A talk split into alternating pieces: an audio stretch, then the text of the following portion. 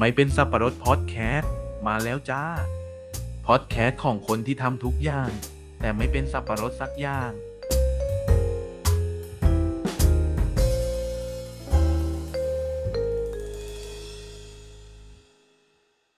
สวัสดีคุณผู้ฟังทุกท่านนะคะ ยินดีต้อนรับเข้าสู่รายการไม่เป็นสับปะรดพอดแคสต์ค่ะ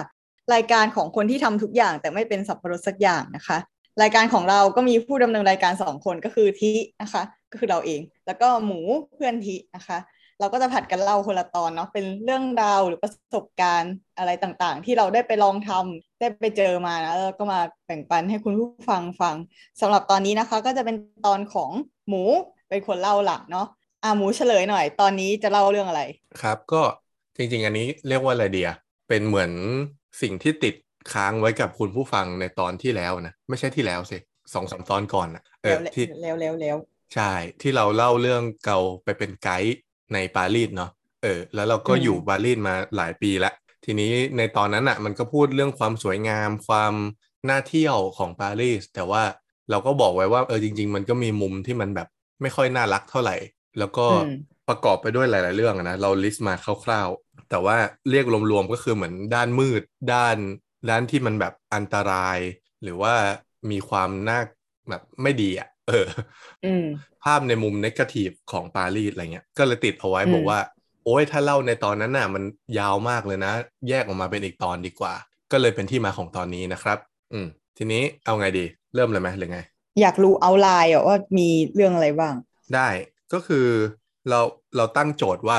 เรื่องที่มันแบบทำให้ปารีสเป็นเมืองที่ไม่น่าอยู่หรือว่าไม่น่าเที่ยวในความคิดเห็นของเรานะ ก็ลิสอืต์มออกมาว่า เออมันมีมุมไหนบ้างวะ เท่าที่เราเคยประสบหรือว่าเคยมีประสบการณ์มาอย่างเงี้ยก็อืมแยกออกมาเรื่องหลักเลย เรื่องแรกก็คือเรื่องคนใช่ไหมคนเนี่ยก็มีทั้งคนเหยียด แล้วก็มีพวกโจรเอออืมซึ่งคำว่าโจรเนี่ยก็คือแตกออกไปอีกหลายแขนงมาก แต่ก็อืมรวมๆคือเรื่องคนใช่ไหมสองอืมคือเรื่องภาษาความแบบกำแพงของภาษาที่คนฝรั่งเศสเขาไม่ค่อยพูดภาษาอังกฤษ แล้วก็อันเนี้ยอาจจะมีผลต่อคนที่มาเที่ยวมากกว่า แต่คนที่มาอยู่บางคนเขาก็ยังพูดไม่ได้ใช่ไหมก็คือเหมือนกัน แต่ว่าอืมคนที่อยู่ไปสักพักหรือว่ามีโอกาสได้เรียนภาษาฝรั่งเศสมาบ้างอะมันก็ไม่ได้เป็นกำแพงที่สูงมาก แต่ว่าคนที่มาเที่ยว เช่น คุณผู้ฟังถ้าฟังแล้วอยากจะมาเที่ยวเนี่ยอาจจะแบบช็อกว่าแบบรู้แหละว่าไม่พูดอังกฤษ แต่ไม่รู้ว่าไม่พูดขนาดนี้อะไรเงี้ย อืมอืมเรื่องที่สองส่วนเรื่องที่สามคือเรื่องปารีสโดยเฉพาะก็คือเรื่องค่าของชีพ คืออันเนี้ย to be fair มันเ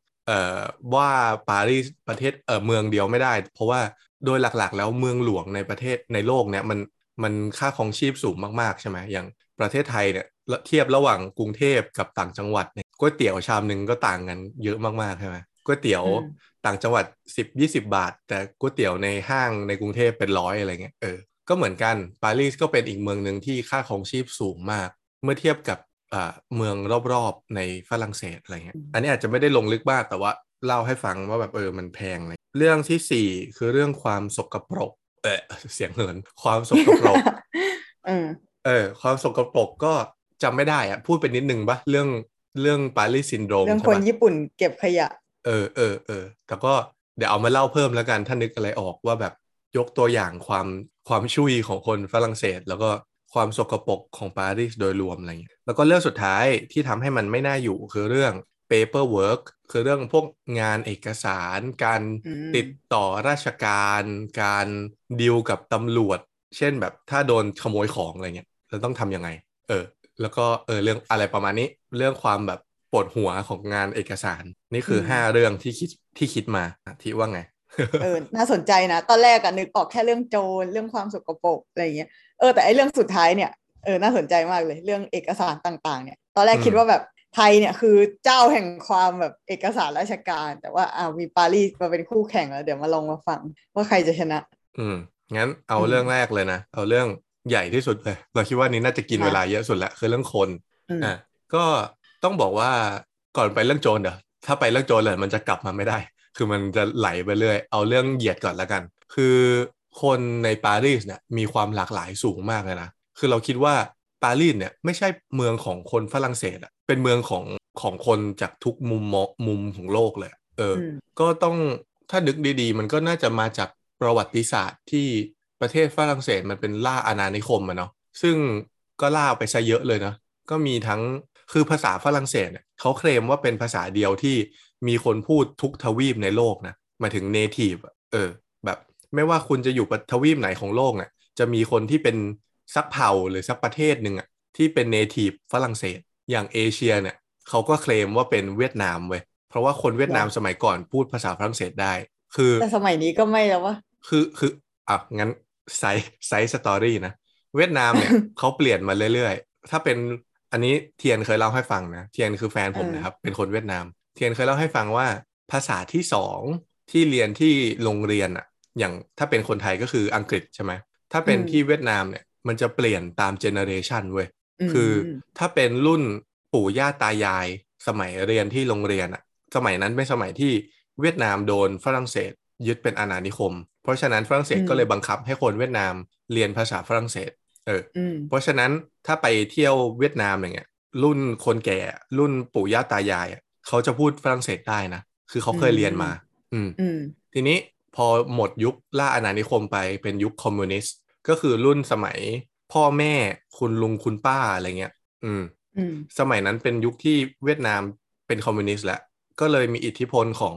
เอ่อภาษารัสเซียเนาะบอกพวกอืมคาร์ลมาร์กอะไรเงี้ยใช่ไหมที่เวียดนามมีรูปปั้นคาร์ลมาร์กด้วยนะเออนั่นแหละอืมก็เลยพอมันมีอิทธิพลของคอมมิวนิสต์ก็เลยเป็นเรียนภาษารัสเซียเป็นภาษาที่สองใน generation ถัดมา ส่วน generation ของเทียนเนี่ยก็คือของพวกเราเนี่ยภาษาที่สองก็คือส่วนใหญ่คนเวียดนามจะเลือกเรียนอังกฤษ หรือไม่ก็คืออังกฤษมันตามยุคสมัยอะนะตามโลกาภิวัตน์แต่ว่าอีกอืมภาษาหนึ่งที่เขาเรียนกันเยอะๆ ก็คือภาษาจีนเว้ยเพราะว่าอืมจีนมันแบบครองโลกแล้วใช่ไหมเอออืมก็เลยทำให้นั่นแหละ ภาษาที่สองในเวียดนามมันเปลี่ยนมาเรื่อยๆ แต่ว่าถ้ามีคนพูดได้ก็จะเป็นหมายถึงภาษาฝรั่งเศสอะนะก็จะเป็นคนในเจเนอเรชันเก่าๆเออ ที่อืมพูดได้ประมาณนี้ แล้วอังกฤษมันไม่หลากหลายกว่า อังกฤษมันไม่เนทีฟไงอืมคือคือที่ที่เขาเคลมเนี่ยเขาเคลมว่าเป็น native เลยคือคนที่แบบเหมือนเหมือนเหมือนคนแอฟริกาอย่างเงี้ยที่พูดฝรั่งเศสเป็นหลักอะเอออะไรแบบนั้นใช่ แต่มันก็เคลมช่วยอะนะ เพราะว่าเออยกตัวใช่กำลังคิดว่ามันไม่ได้ native ขนาดนั้นเปล่าวะเขาก็เกิดมาเขาพูดเวียดนามก่อนแล้วเขาให้ค่อยมาเรียนฝรั่งเศสในโรงเรียน ยกตัวอย่างเช่นเอ่มอะไรอะแอฟริกาใต้เอ้ยไม่ใช่อเมริกาใต้อะ คืออเมริกาใต้เนี่ยเป็นสเปนหมดเลยใช่ไหมเอออมแล้วก็มีบราซิลเป็นโปรตุเกสเออออืมเขาเลยเรียกแถวนั้นว่าลาตินอเมริกานะแต่ว่าอืมฝรั่งเศสอะเหมือนมันมันยึดยึดเกาะเล็ก ๆ เกาะหนึ่งอะเออมันแบบนึกภาพถ้าอเมริกาใต้เป็นประเทศไทยอะฝรั่งเศสคือยึดแบบอารมณ์เหมือนยึดสมุยได้อะไรเงี้ยเออเป็นเกาะเล็กๆเกาะหนึ่งที่อยู่ในทวีปนั้นหนึ่งแต่ว่าก็มีคนที่พูดภาษาฝรั่งเศสจริง ๆ แล้วภาษาฝรั่งเศสก็เป็นภาษาราชการของเกาะนั้น มันก็เคลมไงว่าเนี่ยเห็นไหมขนาดเอออเมริกาใต้ยังมีเลย แต่คือจริงๆคือเกาะเล็ก ๆ เกาะหนึ่งจิ๋วๆอะเออเออหรืออย่างโอเชียเนีย พวกทวีปแถวออสเตรเลียใช่ไหมก็ไม่มีภาษาฝรั่งเศส เพราะว่าพื้นดินหลักๆ ที่เป็นเอ่อออสเตรเลียกับนิวซีแลนด์เขาก็พูดอังกฤษใช่ไหมแต่อืมมันก็จะมีพวกเป็นแบบติ่งเกาะที่อยู่แบบในเอ่อมหาสมุทรแปซิฟิกที่แบบโคตรไกลอะที่ที่แบบว่าถ้าจะรู้จักมันต้องแบบ ต้องเคยเล่น Google Earth เท่านั้นอะอะไรเงี้ยเออก็จะมีเกาะเล็กๆ ที่ฝรั่งเศสไปยึดไว้แบบเล็กมากๆ แล้วก็ใช้ภาษาฝรั่งเศสเป็นภาษาราชการอืมเออก็ก็เคลมว่าอันนั้นคือเป็นเนทีฟของทวีปโอเชียเนียอะไรเงี้ยอืมเนกออกไหมเรามาเรื่องนี้ได้ไงนะ เออวะอ๋อออกความหลากหลายของคนในปารีส เออ ทีนี้พอมันมีประวัติศาสตร์แบบเนี้ย มันก็เลยมีผู้อพยพเว้ยมาจากทุกทวีปทั่วโลกเลย ก็คือมาจากประเทศที่มันเคยเป็นอาณานิคมเนี่ยแหละ อย่างคนเอเชียก็จะมีคนเวียดนามเยอะอืมที่อพยพมาอืมคนจีนอย่างเงี้ยแต่คนจีนมันไปทุกอพยพที่ไปแล้วทุกที่อะนะเออเออใช่ใช่แต่ว่าถ้าจะเป็นความโดดเด่นของฝรั่งเศสหน่อยก็คือคนเวียดนามอืมอืมแล้วก็มีน่าจะมีพวกกัมพูชาลาวอะไรเงี้ยด้วย เพราะว่ากัมพูชาลาวก็โดนโดนอาณานิคมใช่ไหมอืมที่แบบรอห้ายกริมซ้ายของแม่น้ำโขง ให้ฝรั่งเศสอะไรเงี้ยเอออมอันนั้นก็คือลาวคือเวคือกัมพูชาใช่ไหมก็จะมีความหลากหลายเยอะ แล้วก็มี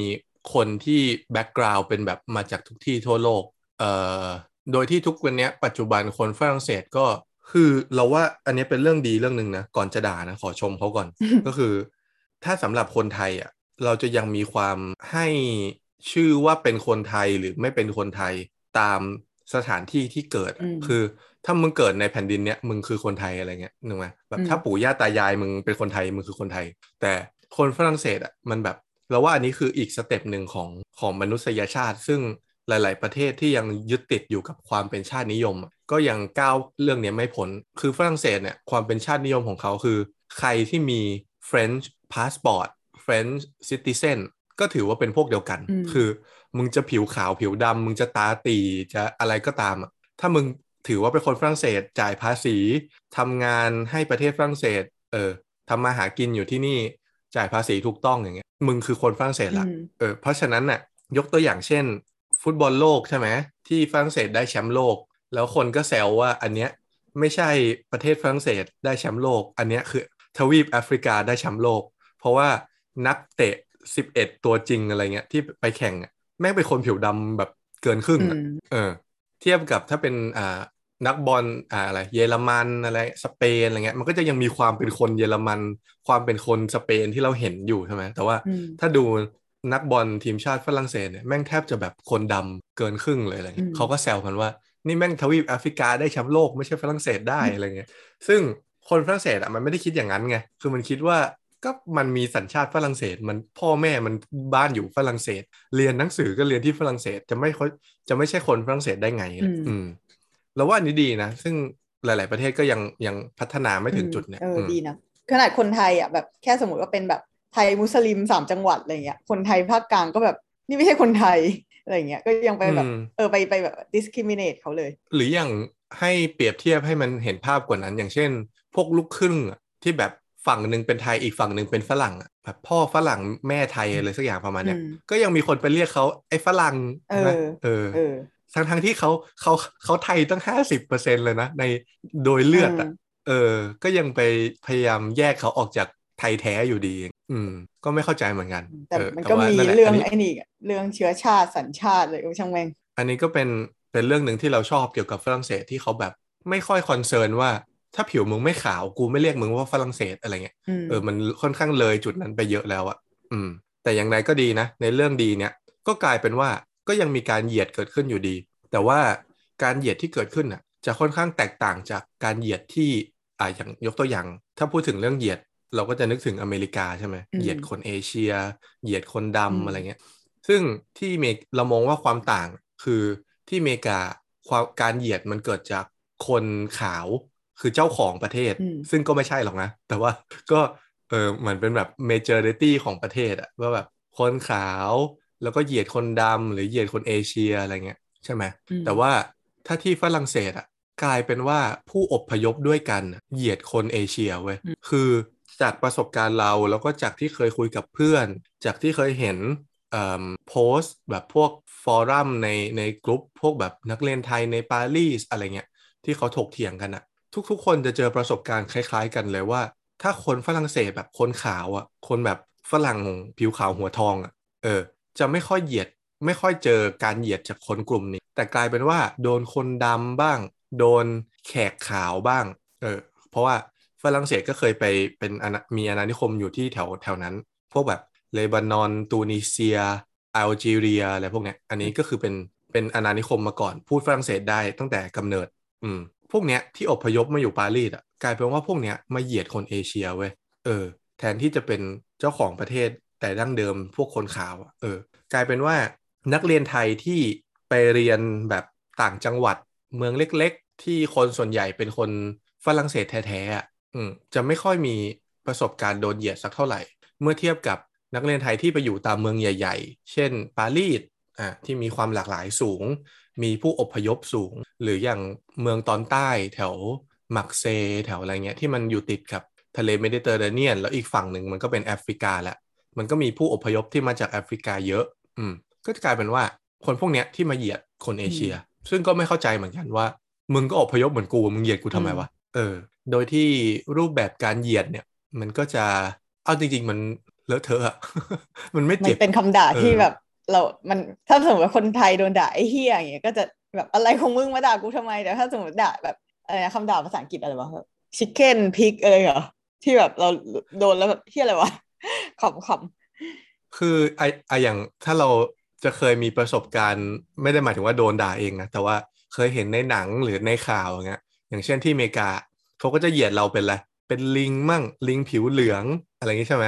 อืม คือเหยียดเราไม่ให้เราเป็นคนเลยให้เราเป็นอืมลิง ซึ่งอันนั้นอะมันเจ็บนะต่อให้แปลเป็นภาษาไทยยังรู้สึกเจ็บเลยว่าแบบไอ้เหี้ยกูก็เป็นคนนะเว้ยอะไรเงี้ย ซึ่งถ้าโดนด่าแบบนั้นอะอาจจะรู้สึกโกรธอืมแต่ว่า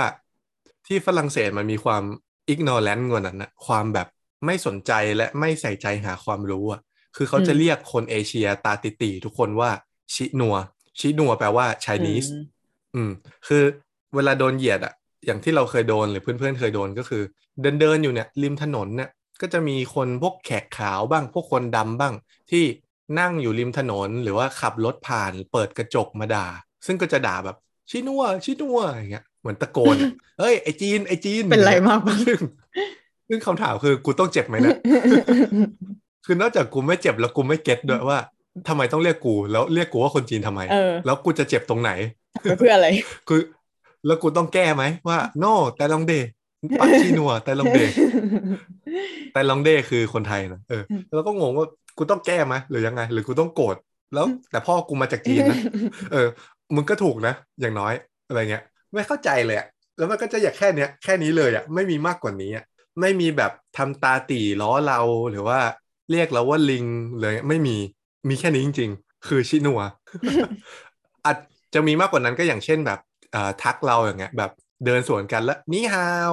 อะไรเงี้ย ซึ่งก็ก็คือมาในเรื่องเดียวกันใช่ไหมว่าเรียกเราว่าเป็นคนจีนอืมแต่ว่าแล้วมันยังไงวะมันเจ็บตรงไหนวะเออหนีห่าวนี่กลายเป็นแบบบางคนจะมองว่าแบบโอ้มึงก็ทักกูนี่สวัสดีกลับเลย เออ แต่มันไม่ได้ทักในเชิงเป็นมิตรนะ คือมันเออทักด้วยหน้าตาแบบกวนตีนอะ อืมอืมอืมแต่ก็มันก็แค่นั้นน่ะ ซึ่งเรื่องเหยียดเนี่ยเราโดนแค่นี้จริง ๆ เราไม่ได้เคยโดนมากกว่านี้เลย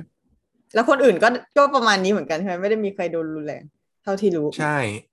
อาจจะมีเรื่องความเขาเรียกว่าอะไรนะ ความแบ่งแยกในที่ทำงานบ้าง แต่ว่าอันนั้นมันเราว่ามันขึ้นอยู่กับแล้วแต่คนนะบางคนก็แฮนเดิลได้ก็มีเพื่อนฝรั่งดี บางคนก็รู้สึกว่าโดนไอโซเลตจากกลุ่มคนฝรั่งเศสในที่ทำงานหรือ หรือที่โรงเรียนอืมอะไรเงี้ย ซึ่งเรื่องนั้นมันเข้าใจได้นะ นึกภาพนึกภาพที่มหาลัยเราแล้วอยู่ดีๆ มีฝรั่งคนหนึ่งหรือมีคนดำหรือมีคน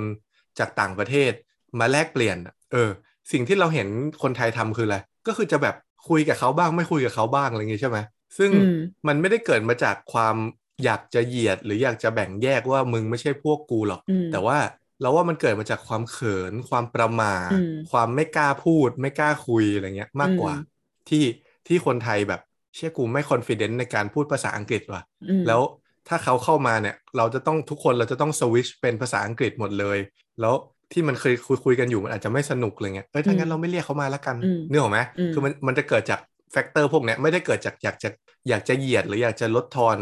ความเป็นคุณค่าความเป็นมนุษย์ของเขาแล้วไม่เกี่ยวเลย ซึ่งเราว่ามันเหมือนกันเลยเว้ยกับสิ่งที่เกิดขึ้นที่ฝรั่งเศสอะคนฝรั่งเศสมันก็เขินเหมือนกันที่มันจะพูดต้องพูดภาษาอังกฤษ อืม ก็เลยจะมีบางครั้งที่มีนักเรียนไทยหรือมีอะไรเงี้ยที่โดนไอโซเลตบ้าง แต่ก็อันนั้นก็ไม่ไม่รู้ว่ามันเรียกว่าเหยียดไหมอะไม่แน่ใจ เออเออ แต่ก็เข้าใจนะ เพราะว่าเออเนี่ยอย่างที่เรียนเรียนกันอยู่ก็มีนักศึกษาต่างชาติอยู่เหมือนกัน แต่ว่า เออก็เป็นอย่างนั้นแหละ แบบเหมือนประมาณว่าถ้าจะพูดกับเขาอะคือต้องแบบเฉพาะเจาะจงไปสวิตช์ไปพูดอังกฤษเพื่อพูดกับเขาอะแต่บางทีบางประโยคเราแบบเหมือนแค่แบบอยากจะชวนคุยโดยรวมๆอะแล้วคือกลุ่มคนส่วนใหญ่สมมตินั่งกันอยู่สิบคนเป็นคนไทยไปเก้าคนแล้ว เราก็พูดภาษาไทยขึ้นมาใช่ไหมมันก็กลายเป็นว่าเหมือนไอโซเลตเขาไปเลยทั้งที่จริงก็ไม่ได้ตั้งใจเราแค่แบบ อยากจะพูดโดยรวมๆกับคนส่วนใหญ่อะไรเงี้ยใช่อืมซึ่ง ตอนเราเป็นฝั่งฝั่ง majority อะเราไม่ค่อยรู้สึกหรอก แต่ว่าอืมพอเราเป็นคนที่หนึ่งคนในสิบนั้นน่ะเออซึ่งอืมมันมาเกิดขึ้นที่ฝรั่งเศสเนี่ยเออก็จะมีคนไทยที่บางคนที่รู้สึกแบบนั้นบ้างอืมเออแต่เราเข้าใจไง เพราะว่ามองกลับไปคนที่ไทยก็ทำแบบนี้เหมือนกันน่ะอืมอืมใช่ประมาณนั้น นี่คือคือเรื่องเหยียดก็คือแค่จะพอยหลัก ๆ ของเรื่องนี้คือแค่จะบอกว่าฝรั่งเศสแม่งเหยียดแบบไร้สาระบ้างอืมซึ่งไม่ใช่คนฝรั่งเศสแท้ๆด้วยเป็นแบบคนอพยพด้วยกันนี่แหละ อืมอืมใช่ จบแล้วอ่ามีมีความเห็นอย่างไร มีความเห็นอย่างไร ขอดื่มน้ำปัสสาวะสักครู่ลูกพระบิดา เออ มีความเห็นอย่างไร ก็ก็ดีนะที่ว่ามันเป็นเหยียดแบบไร้สาระ ยังไม่ได้เหยียดแบบรุนแรงเออหวังว่าอืมแล้วหวังว่าจะไม่มีใครโดนเหยียดอย่างรุนแรง แล้วถ้าไม่โดนเหยียดเลยก็ดีอืมเออใช่เออแล้วเราว่ามันคำว่า ignorant นี่เอออาจจะใช่นะแบบว่ามึงไม่สนใจรู้หาอะไรเลยแบบ แม้แต่รู้ว่าแบบหน้าตาแบบนี้ไม่ได้มีแค่จีนอะไรเงี้ยก็ยังไม่สนใจก็แบบ ทุกคนคือจีนมีกูรู้แค่นี้กูรู้แค่ว่าจีนกูรู้แค่หนีห่าวกูก็จะไปเรื่อยอืม ซึ่งมันเปรียบเทียบกับที่ไทยได้ไหมวะแบบๆเปรียบเทียบว่าถ้าคนเออไม่ได้หรอก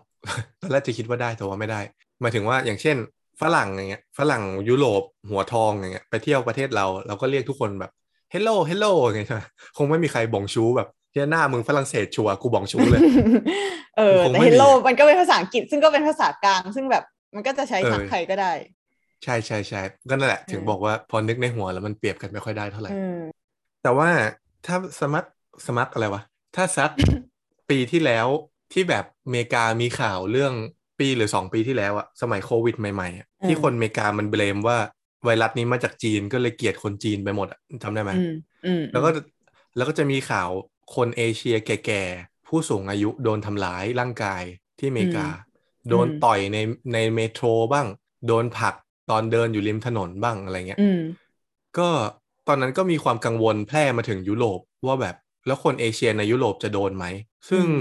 ไม่โดนเลยนะ ไม่เคยเห็นข่าวเลยนะ ว่าแบบคนแก่ในยุโรปโดนในฝรั่งเศสละกัน ในยุโรปอาจจะกว้างไป ในฝรั่งเศสโดนทำร้ายร่างกายอย่างเงี้ยไม่มีนะอืมหรือแม้กระทั่งการเหยียดว่าแบบเอเชียมึงเอาโควิดมาให้กูอย่างเงี้ยก็ไม่ได้มีนะ มีบ้างบางๆ แต่ว่าไม่ได้ขนาดนั้นนะอืม เออเออกำลังนึกว่ามีมีเพื่อนเราคนหนึงไปเรียนอยู่ฮังการีก็เห็นช่วงที่แบบโควิดใหม่ๆก็เห็นเขาโพสต์ลง story เหมือนกันว่าประมาณว่าแบบโดนเหยียดว่าแบบจำจำไม่ได้ว่ามันทำอะไรแต่ออกแนวแบบแม่พวกมึงพวกอะไรเอเชีย Chinese virus อะไรแนวเนี้ยแกล้งทำเป็นแบบไอหรือแบบโอ๊ยกลัวไวรัสอะไรเงี้ยใส่อืมก็น่าจะแค่เลเวลพูดไม่ได้เลเวลทำร้ายร่างกาย อืมอืมอันนั้นห่างฮะกันที่มันจะมีประเทศหนึ่งในในฝรั่งเอ้ยในยุโรปที่มันค่อนข้างเป็นแบบขวาขวาๆหน่อยอะ ที่มันแบบตอนนั้นเขามี LGBT พาเรดกันอะแล้วมันก็แบบไปล้มงานเขาไปฉีกธงเขาทิ้งอะปีนขึ้นไปบนบ้านใครก็ไม่รู้ที่เขาแขวนธงไว้ แล้วก็เผาธงทิ้งอะไรประมาณเนี้ยเออมันจะมีอยู่ประเทศหนึ่งอะที่มันแบบขวาขวาๆหน่อยอะแบเอบอไม่รู้เลยช้ำๆหน่อยอะเออจำไม่เห็นจำได้ว่าม่เห็นข่จำได้ว่าฮังการีนะแต่ว่าไม่แน่ใจอืมว่าที่ไหน คือเป็นอืมประเทศเดียวเลยอะที่ที่จัด LGBT Pride ที่ยุโรปไม่สำเร็จอะเพราะว่าอืมโดนคนประท้วงกลับ เออ ถ้าจำไม่ผิดอืมน่าจะฮังการีแต่ว่าเราไม่แน่ใจ อือืมมโอเค anyway ผ่านไปเรื่องแรกเรื่องเหยียด ต่อมาเรามาเข้าเมนคอร์สดีกว่า เรื่องโจรมาคือโจรเนี่ย เราก็ไม่รู้จะเริ่มยังไงเว้ย จนกระทั่งเมื่อสักไม่กี่วันก่อนอะเราเห็นโพสต์หนึ่งใน Facebook Group นักเรียนไทยในปารีสประมาณว่ามีคนหนึ่งมันมาโพสต์แบบโพสต์หาตีนนะนะโพสต์ล่อตีน มาทำเชิงเหมือนว่าตั้งกระทู้ให้คนมา discuss กัน แต่ว่า มันพูดจาในเชิงแบบฝรั่งเศสแย่อเมริกาดีอะนึกออกปะอืมคืออมคือเป็นผู้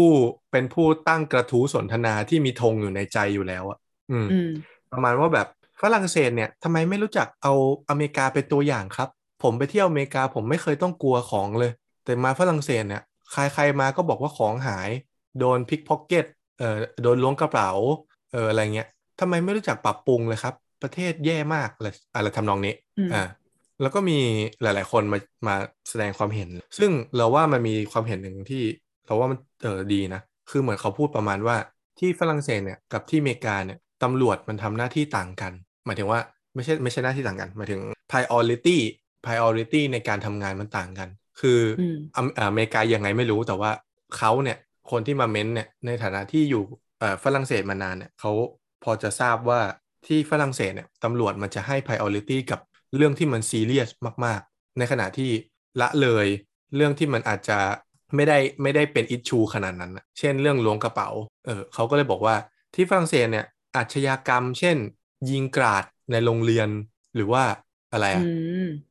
เรื่องใหญ่ ๆ แบบฆ่าคนตายอืมอะไรเงี้ย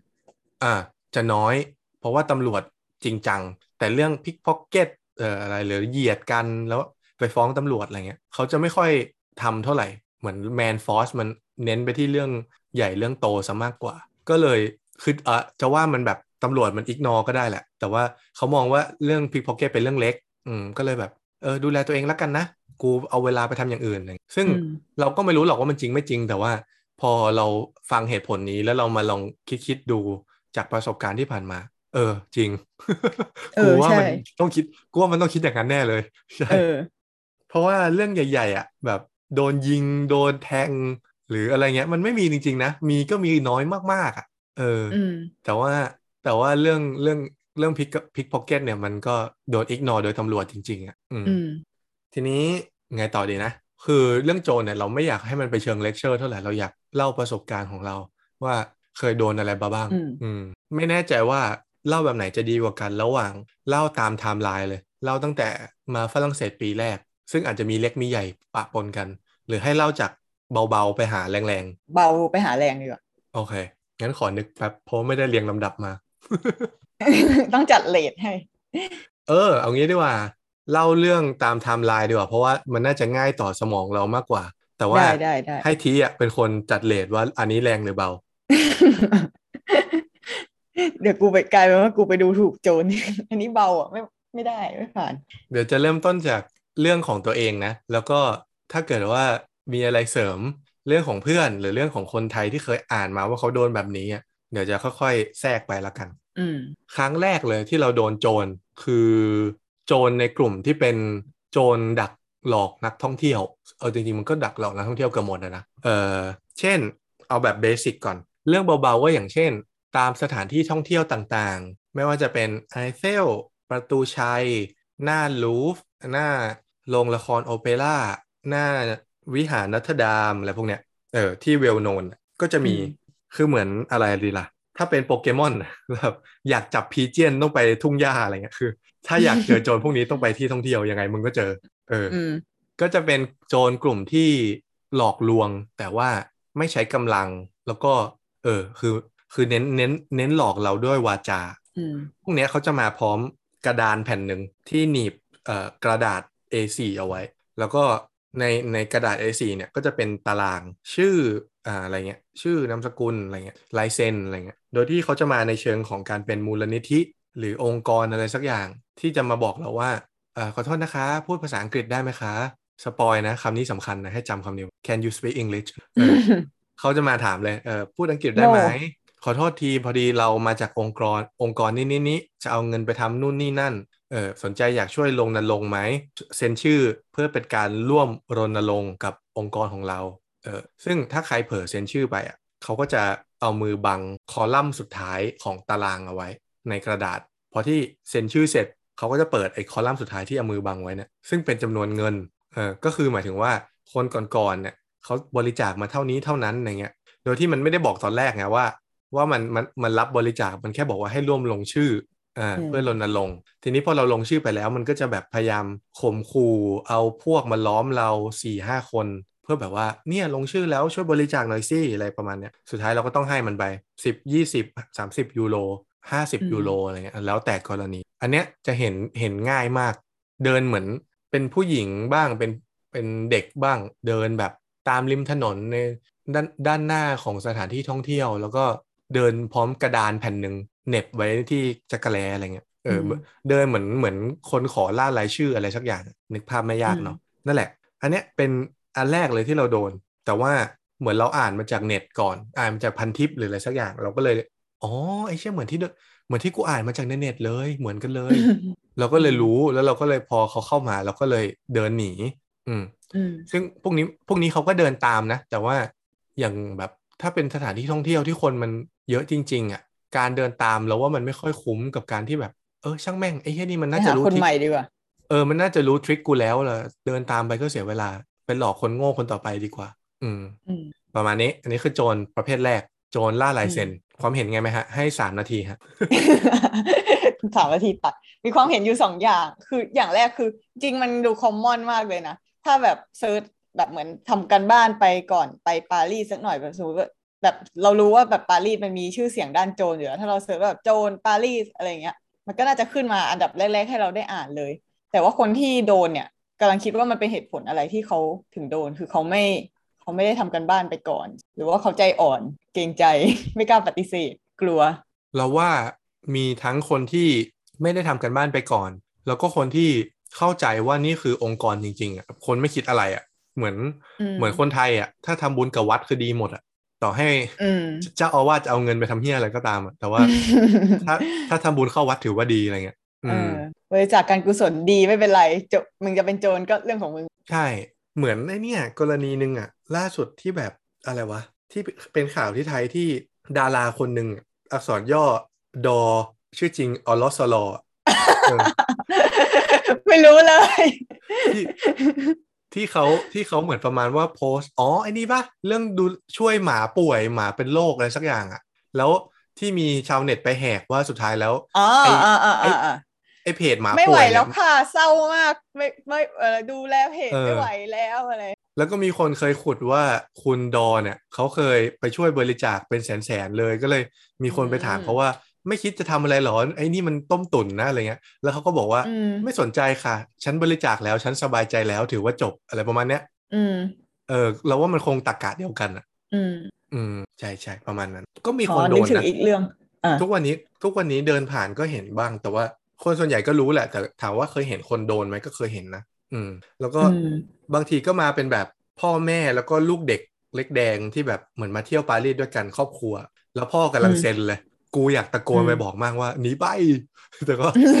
เออไม่ได้ทำก็ประมาเอณอนั้นจริงแหละๆมันเป็นการลงทุนลงแรงที่ไม่เยอะเลยเนาะแค่มีกระดาษใบหนึ่งแล้วก็เดินเดินเดินเดิน เราว่าคล้ายๆแก๊ง call center เหมือนกันนะ ที่แบบคนรู้ทันมันก็เยอะคนก็พูดถึงกันเยอะแยะว่าโดน call center หลอก แต่ว่ามันก็ยังมีคนที่แบบหลุดรอดไปโดนมันหลอกได้อะอืแต่มจริงๆ call center มันคือเน้นสุ่มปริมาณเยอะๆ โทรเยอะๆ แม้แม้จะมีคนกวนตีนมันเยอะ แต่มันจะต้องมีสักคนที่แบบโดนหลอก อันนี้ก็เหมือนกันเดินเดินไปเถอะ มันต้องมีสักคน ใช่ จริง อืม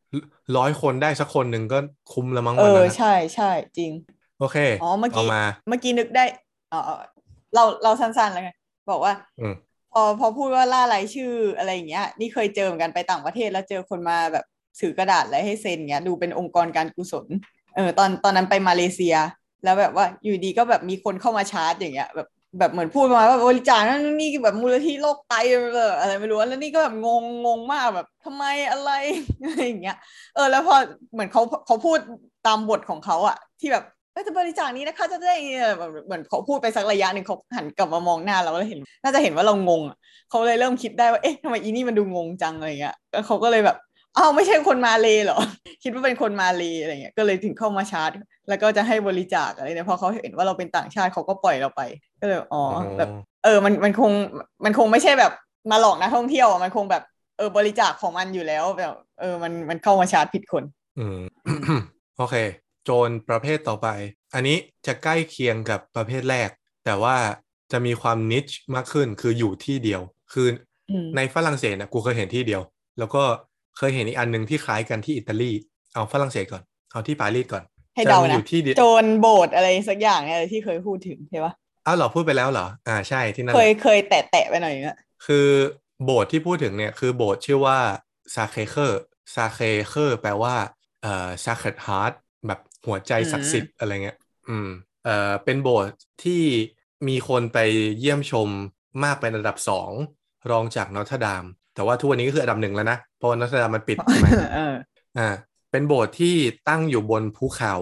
ภูเขาเดียวเลยในในปารีส คือปารีสเนี่ยมันจะเป็นแบบเป็นเมืองแฟลตๆอะแล้วก็มีภูเขาเป็นเนินๆขึ้นมาก้อนหนึ่งอารมณ์เหมือนภูเขาหลังโรงเรียนของเมืองในโดในในการ์ตูนโดเรมอนอะอืมอ่าเป็นแบบภูเขาแฟลตๆขึ้นมาอันหนึงไอ้ยภูเขานูนๆขึ้นมาอันหนึง เมื่อก่อนจะเป็นย่านที่ศิลปินอยู่อะไรเงี้ยแวนโกะเอ่อปิกัสโซอะไรต่างๆ เคยอยู่แถวนั้น เป็นย่าน artist นิดหนึ่งซึ่ง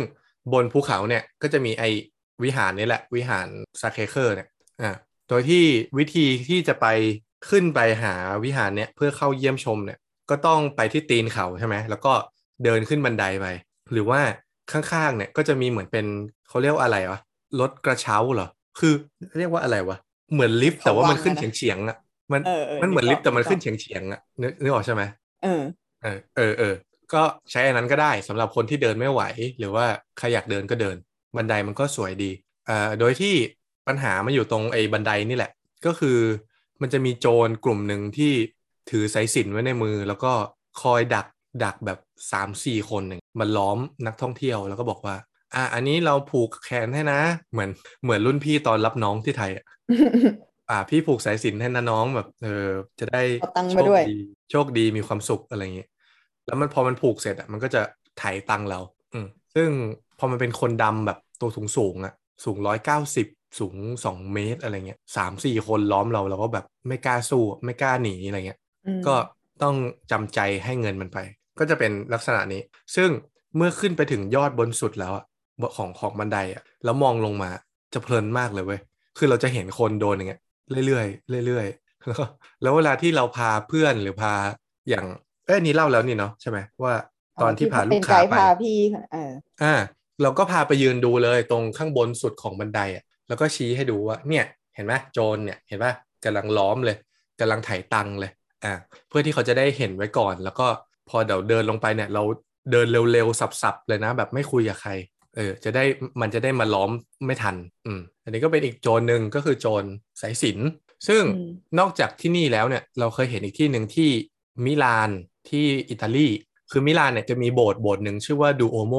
เป็นโบสถ์ landmark ของเมือง ถ้าเป็นกรุงเทพก็คือวัดพระแก้ว เออ ก็จะมีไอ้โจรกลุ่มนี้แหละ โจรสายสิญจน์นี่แหละ เหมือนกันเลย คล้ายกันมากก็คือ ล้อมเรา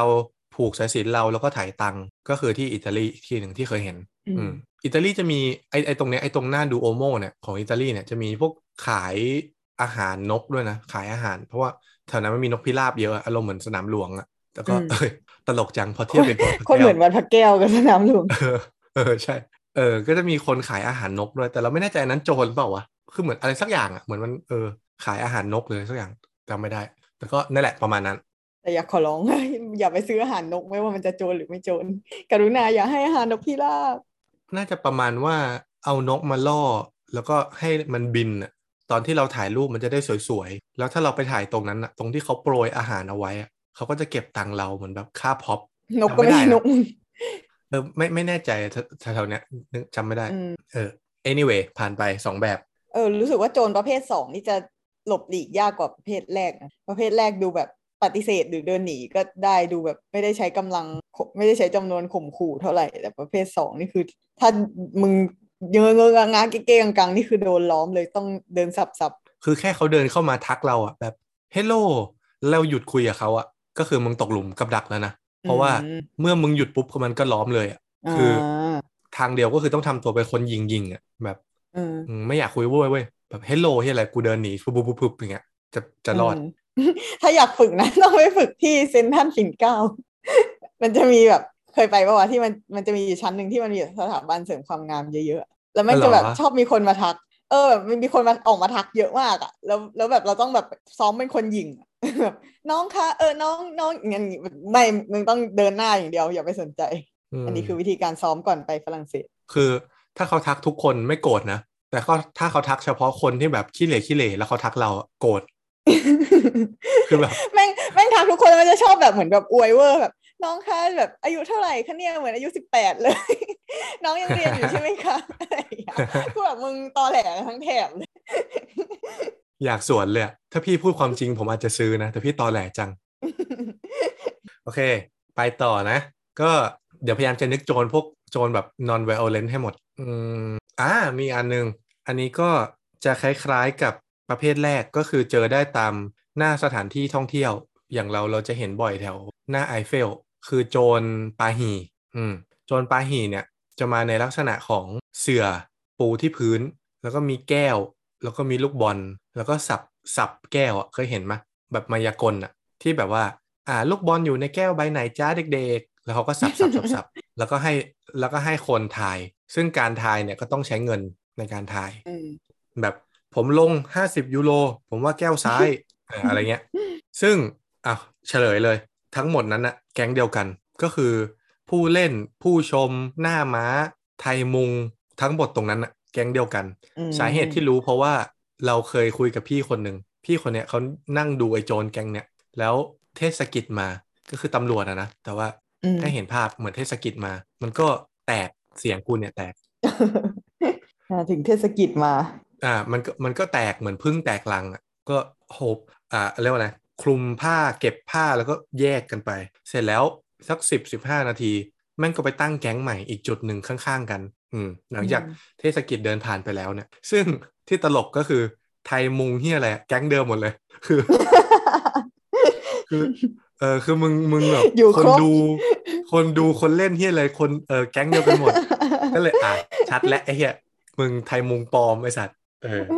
อันนี้เคยได้ยินมาเหมือนกันนะ แต่ว่าเหมือนจะไม่ใช่ที่ฝรั่งเศสเลยเหมือนเป็นเป็นประเทศอื่นเลยเคยมีคนเล่าให้ฟังเออเอออันนี้อันนี้ค่อนเอข้าองเขาแบบเขาดูจัดโชว์อลังการกลางถนนอะไรเงี้ยก็เออแบบมีมีไทย มีคนชาตินั้นมุงแล้วก็แบบเอ้ยไปเล่นด้วยไปเล่นด้วยแล้วมันก็มาชวนเราคุยแบบเหมือนในฐานะคนดูด้วยกัน ไม่เล่นบ้างเหรออะไรอย่างเงี้ยหลอกให้เราไปเล่นด้วยเหมือนแบบสร้างบรรยากาศความสนุกสนาน มันมีมากกว่านั้นอีกมึงมันมีประมาณว่าแบบเออเหมือนที่เราเคยโดนคือแบบว่าคนที่มันเล่นอะที่มันเป็นหน้าม้า มันจะแทงแล้วก็เสียใช่ป่ะแบบแทงแล้วก็ผิดแทงแล้วก็ผิดอะไรเงี้ยโดยที่ทาร์เก็ตของคนกลุ่มเนี้ยคือนักท่องเที่ยวที่เป็นไทยมุงจริงๆอะเอออมที่ไปมุงเสริมๆอะ ไอคนที่มันแทงแล้วเสียตลอดอะ มันก็จะหันมาที่นักท่องเที่ยวแล้วบอกว่าเลือกไรเดียผมเสียตลอดเลยอะเออแล้วถ้าถ้าติดกับดักไปก็จะแบบอะคุณเอาเงินผมไปแทงให้หน่อยอะไรประมาณเนี้ยแล้วถ้าแทงได้ขึ้นมาใช่ป่ะมันก็จะแบบเหมือนอืมหนึ่งก็คือเป็นการล่อเราว่าแบบเอ้ยก็ไม่ได้ยากนี่อ่าล่ออมเราเข้าไปสองก็คือ พอเราแทงแล้วเสีย ซึ่งไอคนสับแก้วมันเก่งใช่ไหมมันก็อาจจะทำให้เราเสียได้พอมันเสียปุ๊บเขาอาอาจจะแบบขู่เราว่าแบบ เอ้ยทำเงินผมเสียใช้คืนมาเลยอะไรเงี้ยเอออมเป็นไปได้หลายหลายกรณี แต่ก็นั่นแหละ แก๊งปาหี่ก็เป็นอีกโจรอีกกลุ่มหนึ่งอืมถ้าไปไอเฟลน่าจะเจอแต่นี่ก็สามารนะถหลบเลี่ยงได้ด้วยการอย่าไปเล่นกับมัน อย่าไปมุงอะ อืม แค่นั้นเอง คือเดินผ่านแล้วก็รู้ไว้ว่าอันนี้ไม่ใช่โชว์มายากลอันนี้คือ แกงต้มตุ๋นก็จบแค่นั้นก็เดินผ่านไป อันเนี้ยอืมอันตรายน้อยสุดละแล้วก็ไม่ต้องกังวลเท่าไหร่ อืม หรือถ้าอยากจะดูจริง ๆ ก็คือทำเหมือนพี่คนนั้นก็คือไปไกลๆเลย แล้วไปสังเกตไกลๆ ที่มันแบบ อาจจะได้ไม่ดูเห็นโชว์ว่าเพิ่มเติม เออ ไม่เห็นว่าเรามองโชอยู่ว์อะเซตอัพใหม่ อันต่อไป ขอนึกก่อนนะ โอเค อันไอไอไอที่มันเป็นแบบ well known เนี่ยมันจะประมาณนี้แหละ แต่ก็จะมีโจรที่มันอยู่ในแคตตากรีเนี่ย ที่เราเคยโดนเองกับตัว แต่ว่าไม่รู้จะเรียกว่าอะไรอะก็เลยเป็นแบบโจรเบ็ดเตล็ดแล้วกันก็คือ ตอนนั้นเราไปไม่ไม่แน่ใจเคยเล่าเรื่องนี้ไหมนะเรื่องเรื่องจักรยานพับอะเล่าไปยัง อ๋อเล่าแล้วเล่าแล้ว เอ๊ะ ไม่แน่ใจว่าเล่าในรายการไหมนะแบบบางทีมันมีตอนที่เราเล่าแล้วไม่ได้อัดตัดออกอะไรเงี้ยเล่าอีกทีก็ได้เผื่อมีคนเพิ่งมาฟังตอนนี้ครับโอเค คืออันเนี้ยมันก็คือจะประมาณว่ามันจะไม่ได้หลอกไม่ได้หลอกเราด้วยด้วยวาจาด้วยการแบบโน้มน้าวหรือข่มขู่แล้วแต่ว่าจะเป็นในเชิงของการล้วงก็คือเป็น pickpocket ใช่ไหมอืมซึ่งการล้วงเนี่ยก็เกิดขึ้นได้หลายแบบ อืมแบบแรกที่เราเคยโดนครั้งแรกเลย ปีแรกเลยที่มาปารีส ก็คือเราเดินอยู่ในสวนสาธารณะ คือต้องบอกว่าตอนแรกเราเดินอยู่ริมถนนก่อน จาก A ไป B เนี่ยมันเป็นทางตรงๆ แล้วมันมีสวนอยู่ข้างๆ ซึ่งก็สามารถไปออกตรงประตูที่ใกล้กับสถานที่ที่เราจะไปได้เหมือนกัน เราก็เลยตัดสินใจว่า เออถ้างั้นกูไปเดินในสวนดีกว่า เออต้นไม้ล่มๆ ใช่ไหม เดินเดินๆไปก็ไปเจอแก๊งผู้หญิงกลุ่มหนึ่งสักสี่ห้าคน เป็นแขกขาว แขกขาวที่นี่เขาจะเรียกว่าชาวยิปซีอะนะ เหมือนไพ่ยิปซี อืม เป็นพวกแก๊งยิปซี ซึ่งดูจากอายุเนี่ยน่าจะไม่ไม่ไม่ได้โตมากเราวๆมมปลายอะไรเงี้ย อืมสามสี่ห้าคนยืนล้อมจักรยานพับได้อ่าตัวหนึ่งคันหนึ่งอยู่ ซึ่งดูจากลักษณะเนี่ยจักรยานมันจะงองอแบบเหมือนโดนดัดดัดอะ อืม พอเราเดินไปใกล้ๆเนี่ย เราไม่ได้จะสนใจไม่ได้จะเสเสวนาอะไรด้วยหรอกแค่เดินผ่าน ก็มีคนหนึ่งเดินมาหาเราแล้วบอกว่าช่วยหน่อยจักรยานพัง เออช่วยดูให้หน่อย เป็นภาษาอังกฤษนะ ซึ่งแน่นอนว่าเริ่มต้นด้วยคำว่ากำลังจะ can ถามเลยว่าเขาถามเป็นภาษาอะไร ซึ่งเริ่มต้นด้วยคำว่า can you speak English แน่นอน ถ้ามึงโดนคำเนี้ยมึงเตรียมตัวเลยโจรแน่เอออ๋อถ้าถ้าฝรั่งเศสแท้ที่ไม่หาเข้าหานักท่องเที่ยวก็จะคุณไม่สนใจช่างแม่งมึงจะพูดอังกฤษไม่ให้พูด คืออย่างนี้เว้ยอะงั้นแวะพูดเรื่อง can you speak English ก่อนจะได้เข้าใจ ก็คือสำหรับเราอะหลังจากที่โดนมาบ่อยๆ แล้วทุกครั้งอะแม่งขึ้นด้วยคำว่า can you speak English หมดเลยอะเราก็เลยมาคิดว่าทำไมคำนี้มันทริกเกอร์วะ เราก็เลยนึกถึงอืมว่า ถ้าเป็นคนคนดีอะคนที่แบบหวังดีหรือประสงค์ดีต้องการความช่วยเหลือจริง ๆอะจะมาถามกูทำไม เออ ไม่ไปถามคนฝรั่งเศสด้วยกัน เออหรือใครก็ได้ ไม่ต้องต่างชาติก็ได้ มึงมีมุมไหนที่กูช่วยมึงได้ เช่น ถ้ามึงหลงทางกูจะรู้เหรอกูนักท่องเที่ยวใช่ป่ะหรือเออหรือถ้ามึงจะถามทาง กูไม่รู้ หรือถ้ามึงจะขอความช่วยเหลืออะไรสักอย่าง เช่น เอ่อขอเข้าห้องน้ำที่บ้านเหรอหรืออะไรไม่รู้อะคือกูนึกไม่ออกเลยว่าการเป็นนักท่องเที่ยวมันช่วยคนอื่นได้ยังไงเออเออ เราก็เลยนึกไม่ออกว่า ถ้าเรามีปัญหาอะไรสักอย่าง ระหว่างถามนักท่องเที่ยวกับไปถามคนฝรั่งเศสแท้ๆหรือไปถามเจ้าหน้าที่ หรือไปถามตำรวจ เออทำไมไม่ไปถามพวกนั้นที่มันน่าจะได้ประโยชน์กว่า ใช่ไหมอืม เราก็เลยมักจะเตือนเพื่อนหรือใครที่มาฝรฝรั่งเศสว่า ถ้ามีคนมาคุยกับมึงว่า can you speak English อะโจรแน่มึงเตรียมตัวเลยเออเพราะเพราะอืมเรานึกเหตุผลดีๆ ไม่ออกที่แบบทำไมต้องมาคุยกับกูอะหรือถ้าจะคุยแบบเออเพื่อนนักท่องเที่ยวเหมือนกันอย่างเงี้ยมันจะไม่ได้มาในเชิงเนี้ยเนี่ยหรอกไหมเราจะเซนส์ได้อะว่าแบบเออคนนี้เขาแค่อยากคุยกับเราอะเออออืมแต่ถ้ามันในเชิงขอความช่วยเหลือหรือขออะไรสักอย่างอะทำไมขอกูวะไม่เข้าใจ อืม ประมาณนั้น อันนี้ก็เลยเป็นเหมือนประโยคที่ให้ระวังเอาไว้ว่า ถ้าอยู่ดีๆมีคนมาถามว่าพูดอังกฤษได้ไหมเนี่ยแม่งไม่ค่อยหวังดีเท่าไหร่อะส่วนใหญ่ อืมตอบไปเลยไม่พูดไม่ได้ค่ะ ตอบเป็นภาษาไทยก็บอกเลยว่า我ชื่อจงกัวเหลินงงไงเหี้ยแม่งงไปพูดหมจีนได้ด้วยเดี๋ยวนี้พัฒนา โอเค กลับมาที่น้องสี่ห้าคนนี้ ก็คือ ตอนนั้นโง่ ตอนนั้นเราเป็นใสๆเลย เราก็เลยเดินไปช่วยเห็นว่า ก็แค่จักรยานเปล่าวะ ก็ไปดูให้เขาอะไม่รู้ว่ามันเป็นไรหรอกไปดูไว้ก่อน ก็เห็นว่าไม่ได้เป็นหาเลยเลย แค่จักรยานพับได้มันงอ คือมันพับได้มันก็งอได้ถูกไหมซึ่งมันงออยู่ไง มึงก็ดัดให้มันตรงสิแค่นั้นเองแล้วก็ล็อก เออ ก็มันก็ใช้ได้ละ ก็เลยก้มลงไปพยายามจะดัดให้มันตรงให้อ่าก็คิดว่าเออผู้หญิงอาจจะไม่มีแรงอะไรเงี้ยอาจจะมันอาจจะฝืดอ่าก็นึกทางนั้น ระหว่างที่กำลังดัดดัดๆเนี่ยอยู่ดีๆ ฝั่งตรงข้ามจักรยาน ก็คือหันหน้ามาหาเราเนี่ยคุยกับเราเนี่ยเหลืออยู่สองคนเว้ยเราก็งงเอ้าอืมเมื่อกี้เห็นต้องสี่ห้าคน ปรากฏว่าอีกที่เหลือ แม่งเดินไปข้างหลัง ค่อยๆ อ้อมไปข้างหลังเรา แล้วก็เราก็รู้สึกว่าหลังเรามันขยุกขยุกเหมือนเหมือนมีการเคลื่อนไหว เราก็เลยลุกขึ้นจากที่กำลังก้มดูจักรยาน ก็เลยลุก แล้วก็ปลดกระเป๋าเป้ backpack เนี่ยมาดู ปรากฏว่ากระเป๋ามันโดนเปิดไปแล้วครึ่งหนึ่งอืมอืมซึ่งครึ่งที่เปิดอะเป็นครึ่งที่ใส่พาสปอร์ตไว้ด้วยนะซึ่งงงมากกูใส่พาสปอร์ตไปเที่ยวทำไมคือทำไมไม่เก็บพาสปอร์ตไว้ที่บ้าน เออ แล้วก็มาแล้วก็เลยก็เลยรู้ว่าไอ้เฮียโดนแล้ว ก็เลยรีบเดินออกมา ไม่คุยเลย เดินฉีกออกมาเลย ซึ่งไอ้อืมแก๊งนั้นก็คงรู้แหละว่าแบบกูรู้ตัวแล้ว มันก็เลยไม่ยื้ออ่าก็อืมช่างแม่ง รู้ก็รู้อะไรเงี้ยเราก็เลยเดินออกมาแล้วเราก็มาเช็คของโชคดีมากที่ไม่หาย น่าจะเป็นจังหวะที่มันเพิ่งเปิดกระเป๋าเสร็จพอดีอะอืมนึกออกไหมแบบยังไม่ทันได้ล้วงเออไม่มีอะไรหายเลย ซึ่งจริงๆมันก็ไม่ได้มีอะไรมากอะนะในกระเป๋า แต่ว่าสำคัญสุดก็คือพาสปอร์ตนั่นแหละ แต่ก็ไม่หายก็โชคดีไปเอออันนี้ก็เป็นการโดนล้วงครั้งแรก อืมฟังดูเหมือนเรื่อง 18 บวกเลย โดนล้วงครั้งแรกจบแล้วจ้าอะแล้วก็จ้ามีคอมเมนต์ไหมหรือไม่มีจะเสริมอีกเรื่องหนึ่งที่มันคล้ายๆกัน มาเสริมเลย อันนี้เกิดขึ้นเร็วๆนี้เลยสองประมาณสองปีที่แล้ว คือเร็วๆนี้คือสองปีที่แล้ว ใช่ใช่คือมีรุ่นพี่มาเที่ยว รุ่นพี่มาเที่ยวปารีสก็เลยขอให้เราเป็นไกด์ให้ เราก็เลยเป็นไกด์ให้ แล้วก็ไม่มีอะไร จนกระทั่งนั่งเมโทรอยู่ในรถไฟฟ้านะกำลังจะไปกินข้าวหรือไปอะไรสักอย่างเนี่ย อยู่ดีๆ ก็มีแก๊งผู้หญิงแขกขาวอีกละ สักสองสามคนมายืนคุยด้วย อืมคือตอนนั้นที่นั่งมันเต็มอะนะ เรากับรุ่นพี่สามคนก็เลย ยืนอยู่ตรงกลางโบกี้ที่มันจะมีเสาให้จับใช่ไหมอืมยืนอยู่ตรงเสานั้นนะล้อมรอบเสากัน ทีนี้ก็มีคนแขกขาวสองสามคนผู้หญิงหมดเลยนะมาคุยด้วย แล้วก็คุยกับรุ่นพี่เราคือรุ่นพี่เราแบบหน้าตาดีนิดนึงอะนะก็เลยแบบในเชิงเหมือนจีบอะ อืมหล่อจังเลยมาจากประเทศอะไรจ้าปะหนุ่ม เออ จริง ๆ อย่างนี้เลย เออ แบบ จะไปจะไปไหนเหรอไปด้วยกันไหมอะไรเงี้ยเออซึ่งอีเจที่มันพูดอยู่เนี่ยมันแบบแพรวๆมาก มันแบบ flirting skill สูงมาก เอออืมแหมหล่อจังเลยนะอืมเสื้อเท่มากเลยนะเนี่ยอะไรเงี้ย คือแม่งพูดไปเรื่อยอะเออ ซึ่งพี่เราก็ทำหน้าแบบ what the fuck อะเออ แล้วก็แต่ว่าเนื่องจาก ความโชคดีก็คือ พอมันเป็นเสาที่อยู่กลางโบกี้ของรถไฟฟ้า ทุกๆ คนที่จับเสามันก็จะอยู่ในลักษณะล้อมวงเหมือนวงกลมใช่ปะอือืมมโดยที่ตรงกลางคือเสา ทุกคนจับเสา เราอะก็เลยอยู่อีกมุมหนึ่งก็คืออ่าเยื้องเยื้องๆเหมือนจะอยู่แบบหันหน้าเข้าหารุ่นพี่เราถูกไหมถ้าอืมถ้าทุกคนล้อมเป็นวงกลมแล้วหันหน้าเข้าหากัน เราจะเห็นหลังของเกือบทุกคนเลยถูกปะอืมเออ เราเห็นว่าเพื่อนของอีเจเฟล r ติ้งเนี่ยแม่งเดินไปข้างหลังพี่เราเว้ย ซึ่งแปลกละมึงเป็นเพื่อนกันมึงไม่ยืนข้างกันนะไปยืนข้างหลังพี่กูทำไมอืมอืมเราก็เลยบอกพี่ว่า พี่ถอดกระเป๋ามาถือ อย่าสะพายไว้ที่หลัง อืมอืมแล้วพอถอดกระเป๋าออกมา ปรากฏว่ากระเป๋าโดนเปิดไปแล้วเว้ยอืมก็คืออีเจที่อ้อมไปอะไปเปิดกระเป๋า ระหว่างที่เพื่อนมันอะกำลังจีบผู้ชายอยู่เพื่อเหมือนดึงความสนใจอะ อืม เพราะฉะนั้นถ้าดูในสมการแล้วอะแม่งลอจิกเดียวกับไอ้น้องสี่ห้าคนเมื่อกี้เลย คืออม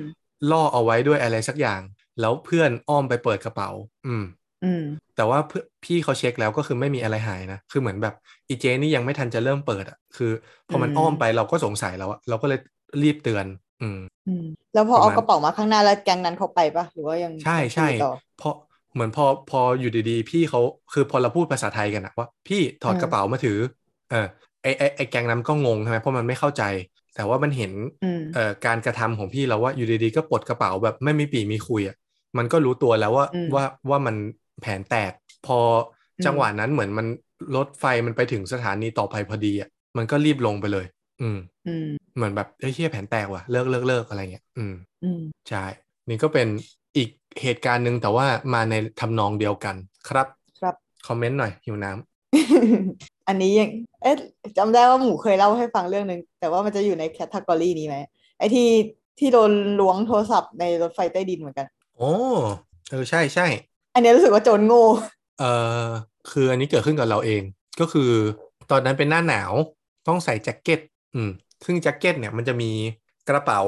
ที่อยู่ซ้ายขวาข้างหน้าใช่ไหมที่เป็นแบบตรงพุงอะอ่าอืมที่ที่เอาเวลาเราหนาวแล้วเราเอาจะมือไปจะเอามือไปสอดอะ อ่าเออเป็นกระเป๋าแจ็คเก็ตด้านหน้า ซึ่งตอนนั้นเรากำลังกลับบ้านมั้ง แล้วก็กำลังจะขึ้นรถแทรมรถราง แล้วเราถือมือถือไว้ในมือ ซึ่งมือถือตอนนั้นยังไม่ได้ใช้ AirPods อะนะ ใช้หูฟังธรรมดาที่มันมีสาย ก็ฟังเพลงฟังอะไรไปจำไม่ได้ แล้วก็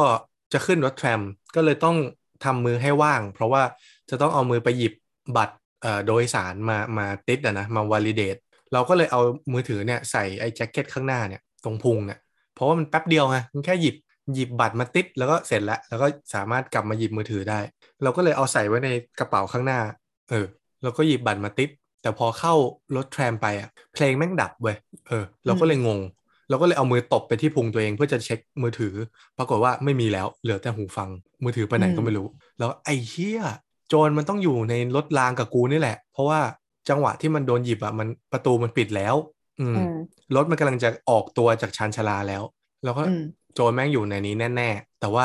โบกี้เนี่ยยี่สิบกว่าคน กูจะทำยังไง กูจะเริ่มตรงไหน อืม แล้วก็ยืนหมุนเลย หมุนมองว่าใครมีพิรุษใครอะไรเงี้ยคือแล้วก็ไม่รู้จะไปเริ่มทวงจากใครอะ ใครคือโจรไม่รู้เลยอะอืมแล้วอยู่ดีๆ ก็มีเสียงดังตุบเออเหมือนของตกที่พื้น ห่างออกไปประมาณ 3-4 เมตร คืออยู่ในโบกี้เดียวกันนะ แต่ว่าไกลออกมาสัก2-3เมตรอะไรเงี้ย แล้วเราก็เลยก้มไปดูสิ่งที่ตกไว้ยปรากฏว่าเป็นมือถือเครื่องหนึงตกอยู่ แล้วพอมันตกอะเหมือนปุ่มโฮมหรืออะไรสักอย่างอะมันไปมันไปโดนพื้นพอดีอะหน้าจอมันเลยสว่างขึ้นมา เป็นอืมเป็นเอ่อล็อกสกรีนของ iPhone อะซึ่งมันเป็นล็อกสกรีนกูไง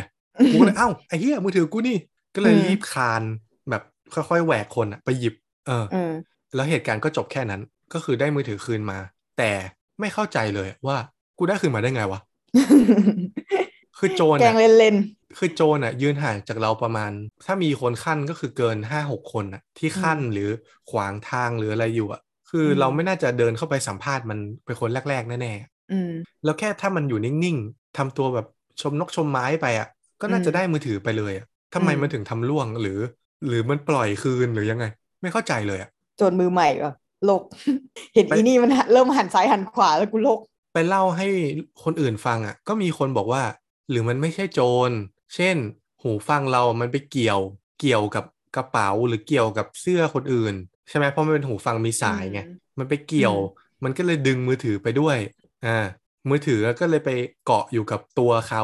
แล้วทีนี้พอเขาขยับร่างกายมันเลยล่วงหรือเปล่า เราก็เลยเออก็เป็นไปได้ ซึ่งเราไม่รู้จริง ๆ ว่าสรุปคืออะไร อาจจะโจรหรืออาจจะอืมอุบัติเหตุจริง ๆ ก็ได้ แต่ว่านั่นแหละเป็นเรื่องที่ เกิดขึ้นประมาณนั้น อืมกำลังนึกถึงโอกาสที่ใส่สายหูฟังจะไปเกี่ยวแล้วมือถือจะออกไปจากกระเป๋า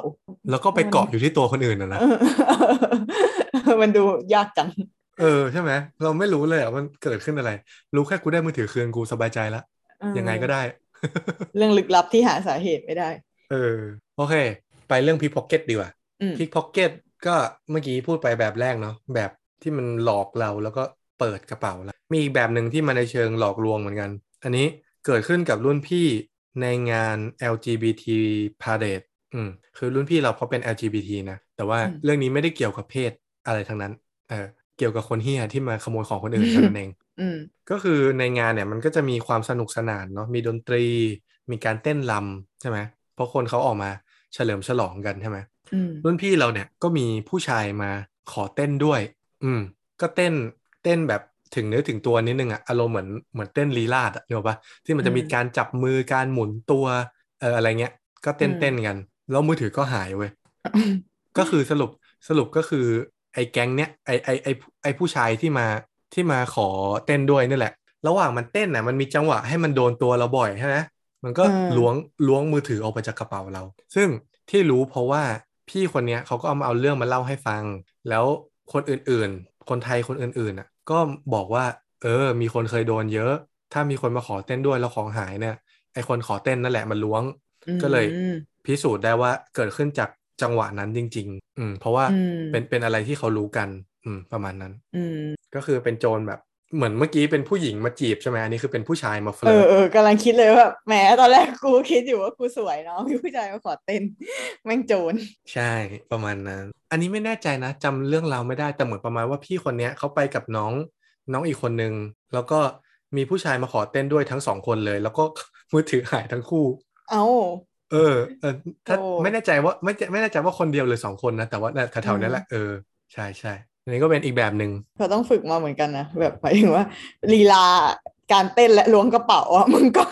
มึงก็สกิลโจรอยู่นะเออใช่ไหมอืมแม่งเก่งใช้ได้จำจำได้ว่าตอนนั้นที่พี่เขามาเล่าให้ฟังอะ แล้วมีพี่อีกคนหนึ่งที่เขาแบบประสบการณ์สูงๆหน่อยอะเขาบอกว่าตอนเขาชวนมึงเต้นอะ มันมีท่าที่แบบมึงต้องโน้มตัวลงไปเยอะๆใช่ไหมแล้วเขาเอามือประคองเอาไว้อะอ่า แล้วพี่เขาบอกว่าใช่ใช่ใช่มีท่านี้ด้วย แล้วพี่อีกคนนึงเขาก็บอกว่าเออจังหวะนั้นแหละที่มันล้วง อะไรเงี้ยอืมเออคือคือเหมือนประมาณว่ามันมันมีท่าอยู่ที่แบบ เราจะไม่รู้สึกไม่รู้สึกตัว เพราะเราแบบโฟกัสเรื่องอื่นอยู่หรืออะไรเงี้ยอืมงั้นถ้ามีคนมาขอเต้นแบบว่าแบบ dance ด้วยได้ไหมเราก็บอกว่าขอเป็นแบบรำเซิ้งได้ไหมไม่ลีลาศเออไม่ไม่โดนตัวกัน ประมาณนี้ในอีกแบบหนึ่งที่นึกขึ้นได้ เอ่อ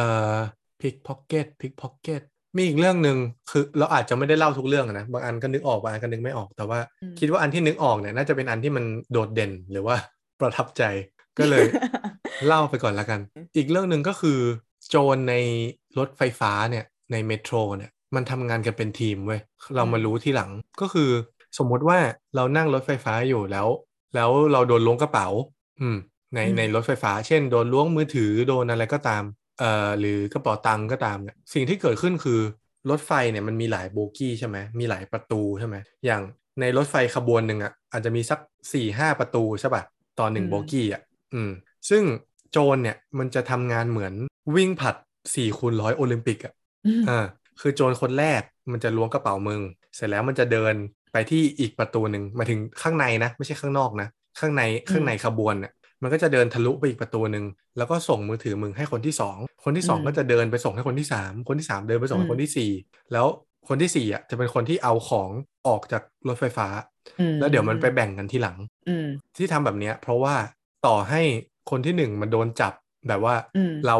ชี้ได้ว่า ไอ้นี่แหละ ที่มันมายืนใกล้ๆฉันฉันว่าใช่แน่นอนค่ะคุณตำรวจอะไรเงี้อืยมเขาก็ไม่มีหลักฐานอยู่ดีอะอืมเพราะว่าส่งของไปแล้ว ใช่ ซึ่งมีอยู่ครั้งหนึ่งเรากำลังกลับบ้านดึกๆ แล้วเราเห็นเลยอะว่าแก๊งเนี้ยสี่ห้าคนเป็นวัยรุ่นแบบทรงแบบเด็กแว้นหน่อยอะแม่งยืนคุยกันอยู่ตรงชานชาลาใช่ป่ะเหมือนยืนอืมเฮฮาอะไรกันกินเบียร์อะไรกัน แล้วพอรถไฟฟ้ามา แม่งก็จะเดินไปขึ้นรถไฟฟ้า แต่ถ้าเป็นเพื่อนกันมาด้วยกันอะสิ่งที่เกิดขึ้นคืออะไรมึงก็ต้องเดินเข้าประตูเดียวกันปะอืมแต่ว่าไอ้เฮี้ยเนี่ยคือกระจายตัวออกเป็นสี่ประตู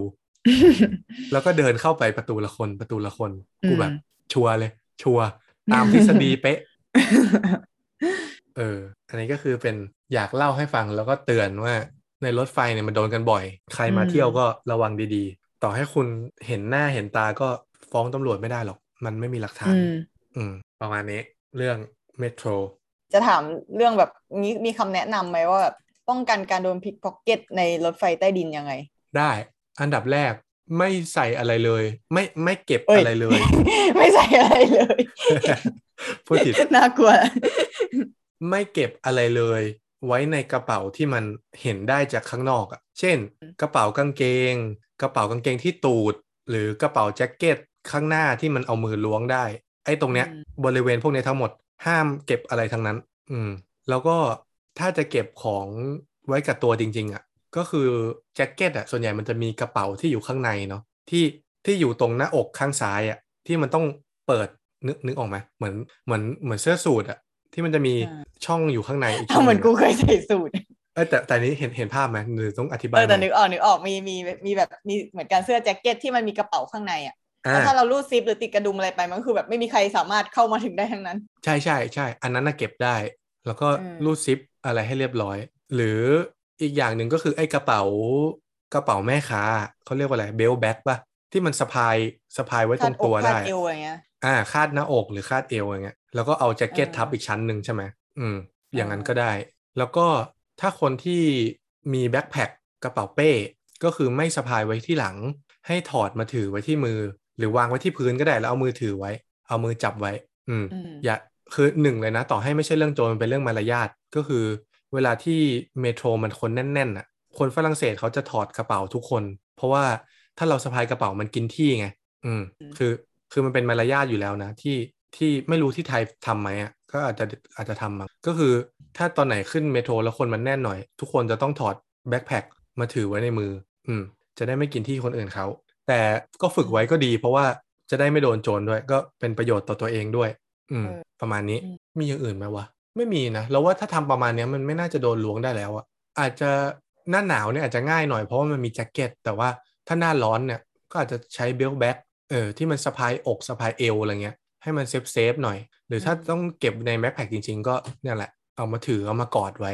อย่าสะพายอืมประมาณนั้นอืมอืมคือข้อดีก็คือ metro คนมันเยอะ เพราะฉะนั้นมันจะไม่เกิดอะไรอุกฉกรรจ์แบบจี้ปล้น ข่มขู่อะไรเงี้ยไม่มีหรอกอืมก็จะล้วงเท่านั้นแหละ ซึ่งถ้าเราทำให้มันล้วงไม่ได้มันก็ล้วงไม่ได้แล้วใช่ไหมอืม แล้วมันกรีดกระเป๋าปะกรีดไหมวะไม่เคยได้ยิน อาจจะมีมั้ง แต่เราเออไม่เคยได้ยินอะเคยได้ยินแต่เคยได้ล้วงยินว่าไอเนี่ยกระเป๋ากระเป๋าผู้หญิงอะแบรนด์มันอะไรลองชอมอะที่อืมอืมผู้หญิงชอบใช้กันเยอะๆ มันคือมันจะเป็นทรงแบบเหมือนตูดทิ้งๆ แล้วก็แบบข้างบนมีกระดุมติดรูดซิปอะไรนิดนึงอะคือเหมือนกับของทุกอย่างคือคือกระเป๋ามันไม่ค่อยเป็นทรงหาของทุกอย่างมันจมอยู่ที่ก้นกระเป๋าอะแล้วเขาบอกว่า ไอ้กระเป๋ายี่ห้อเนี้ยรุ่นเนี้ยคือจะโดนกรีดกระเป๋าบ่อยมากเหมือนเขารู้ว่าของทุกอย่างมันคืออยู่ใต้หมด มันก็กรีดตรงตูดอะมันต้องมีอะไรทุกอย่างร่วงลงมามันก็เอาไปเลแล้วมันยแล้วมันเป็นเป็นแบบผ้าร่มด้วย มันไม่ใช่หนังกรีดง่ายเลย เออใช่มันเป็นผ้าใช่มันเป็นผ้าด้วย เออผ้าแบบผ้าลื่นๆอะเอออืมสบายเลยกรีดง่ายเลย คัตเตอร์คมๆสักอันนะแจ่มเลย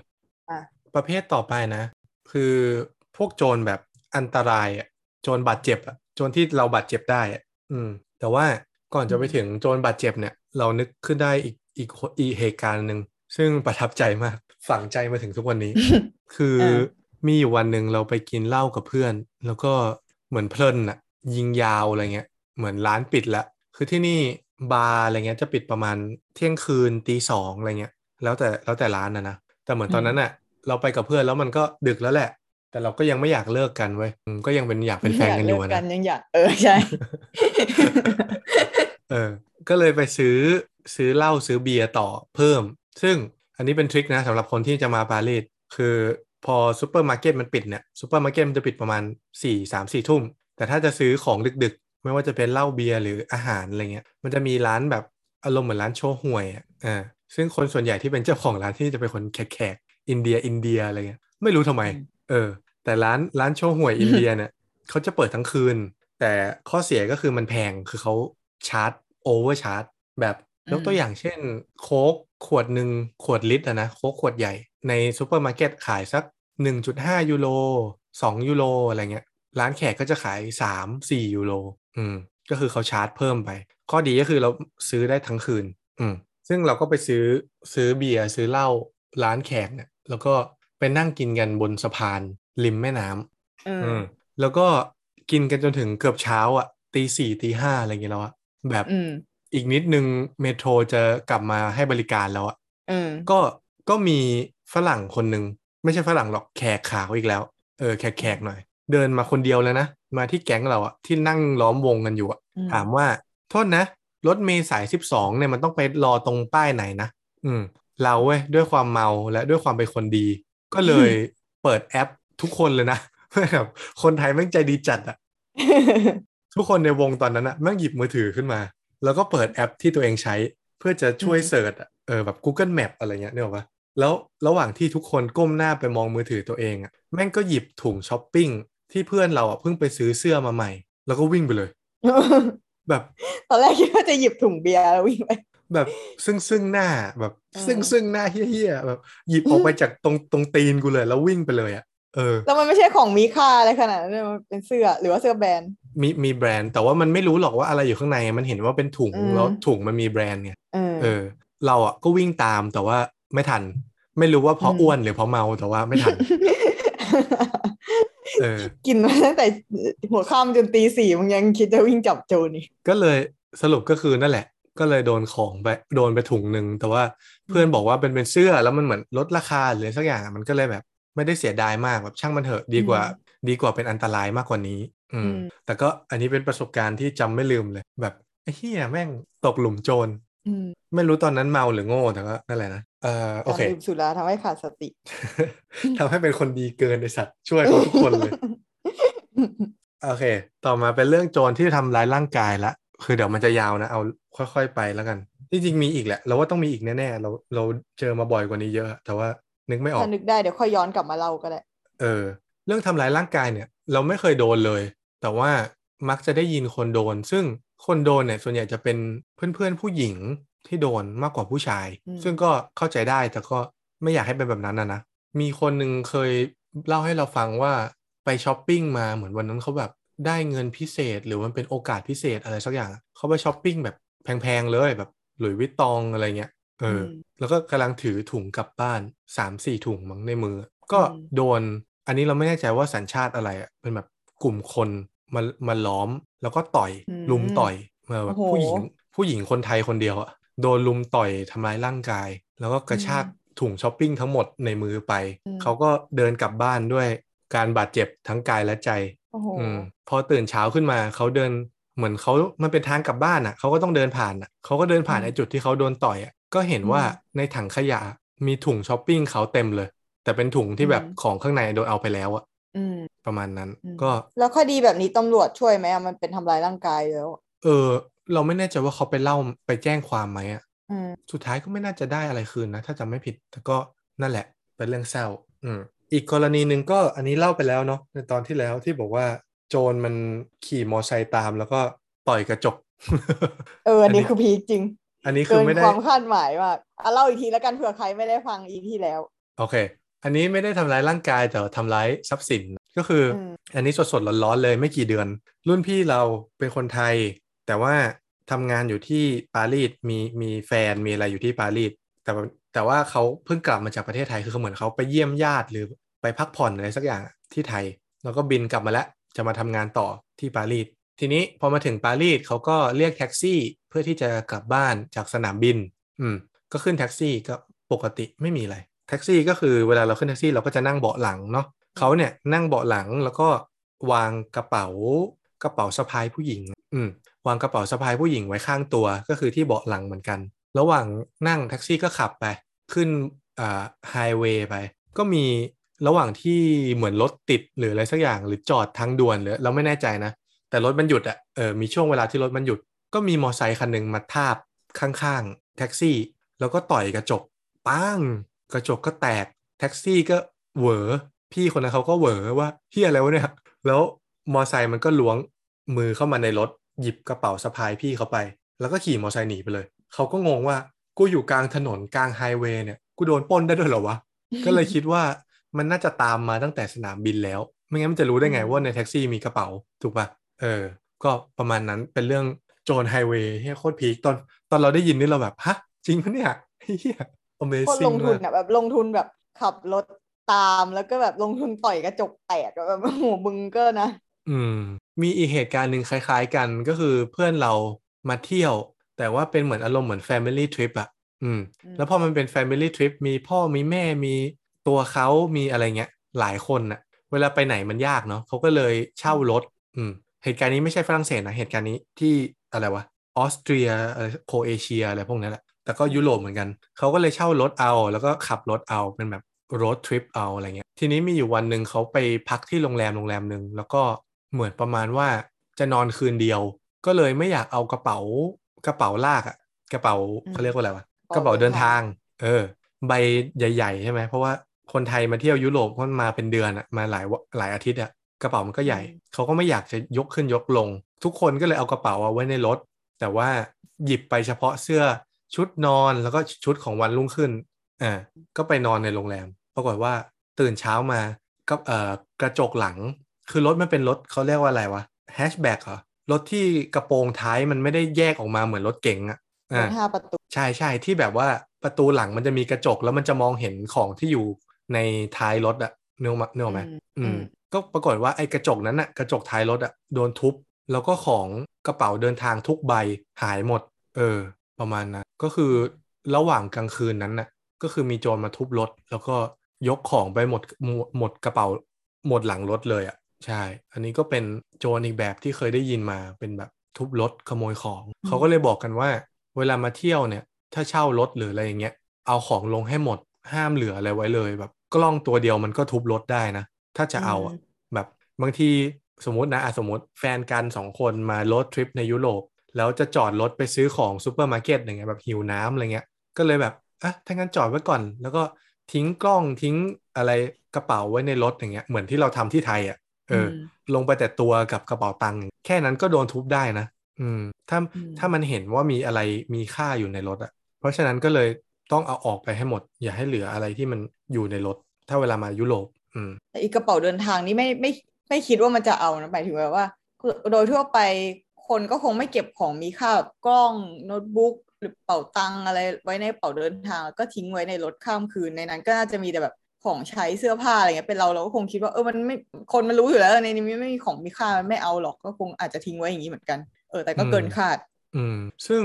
เราว่าเรื่องเนี้ย ต่อให้ของมันจะมีค่าหรือไม่มีค่าก็ไม่ควรเสี่ยง เพราะว่าเพื่อเราเล่าให้ฟังว่าวันนั้นน่ะ สรุปแล้ววันรุ่งขึ้นก็คือวันที่พบว่าโดนทุบรถอะ ก็คือไม่ได้เที่ยวเลยทั้งวัน เพราะว่าอืมต้องไปแจ้งความสาเหตุที่ต้องแจ้งความ เพราะว่ารถเช่ามา แล้วอืมถ้าเกิดว่าไม่มีใบแจ้งความอะเราก็จะเคลมบริษัทเขาก็จะเคลมประกันไม่ได้อืมแล้วเราก็ต้องเป็นคนจ่ายค่าเสียหาย อืมอืมเราก็เลยจำเป็นจะต้องไปสถานีตำรวจ เพื่อไปเอาใบแจ้งความ เพื่อเอาใบแจ้งความเนี้ยไปให้บริษัทเช่ารถ อืม ทีนี้อืมเหมือนเขาไปประเทศที่ไม่ได้พูดอังกฤษอะนะ แบบอืมอารมณ์เหมือน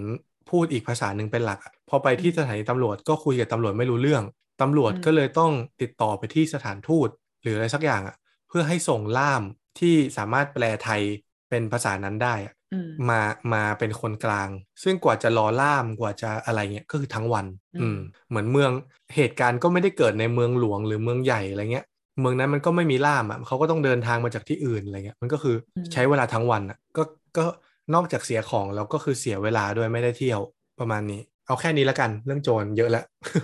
เออ อืม ที่มีความเห็นโดยรวมอย่างไรบ้าง อืม บางบางโจรมันก็อะไรวะเกินความคาดหมายไปจริงๆ แล้วก็แบบ ถ้าเป็นที่ไทยเราก็อาจจะระวังบางจุดอย่างเช่น สมมติขึ้นรถไฟฟ้าอะไรเงี้ยเราก็ทำเหมือนกันแบบเอากระเป๋ามากอดอะไรเงี้ยเออแต่ว่าบางอย่างอย่างเช่นแบบทุบรถอะไรเงี้ยที่ไทยมันก็ไม่ได้คอมมอนขนาดนั้นนะเราก็อาจจะมองข้ามไปถ้าไป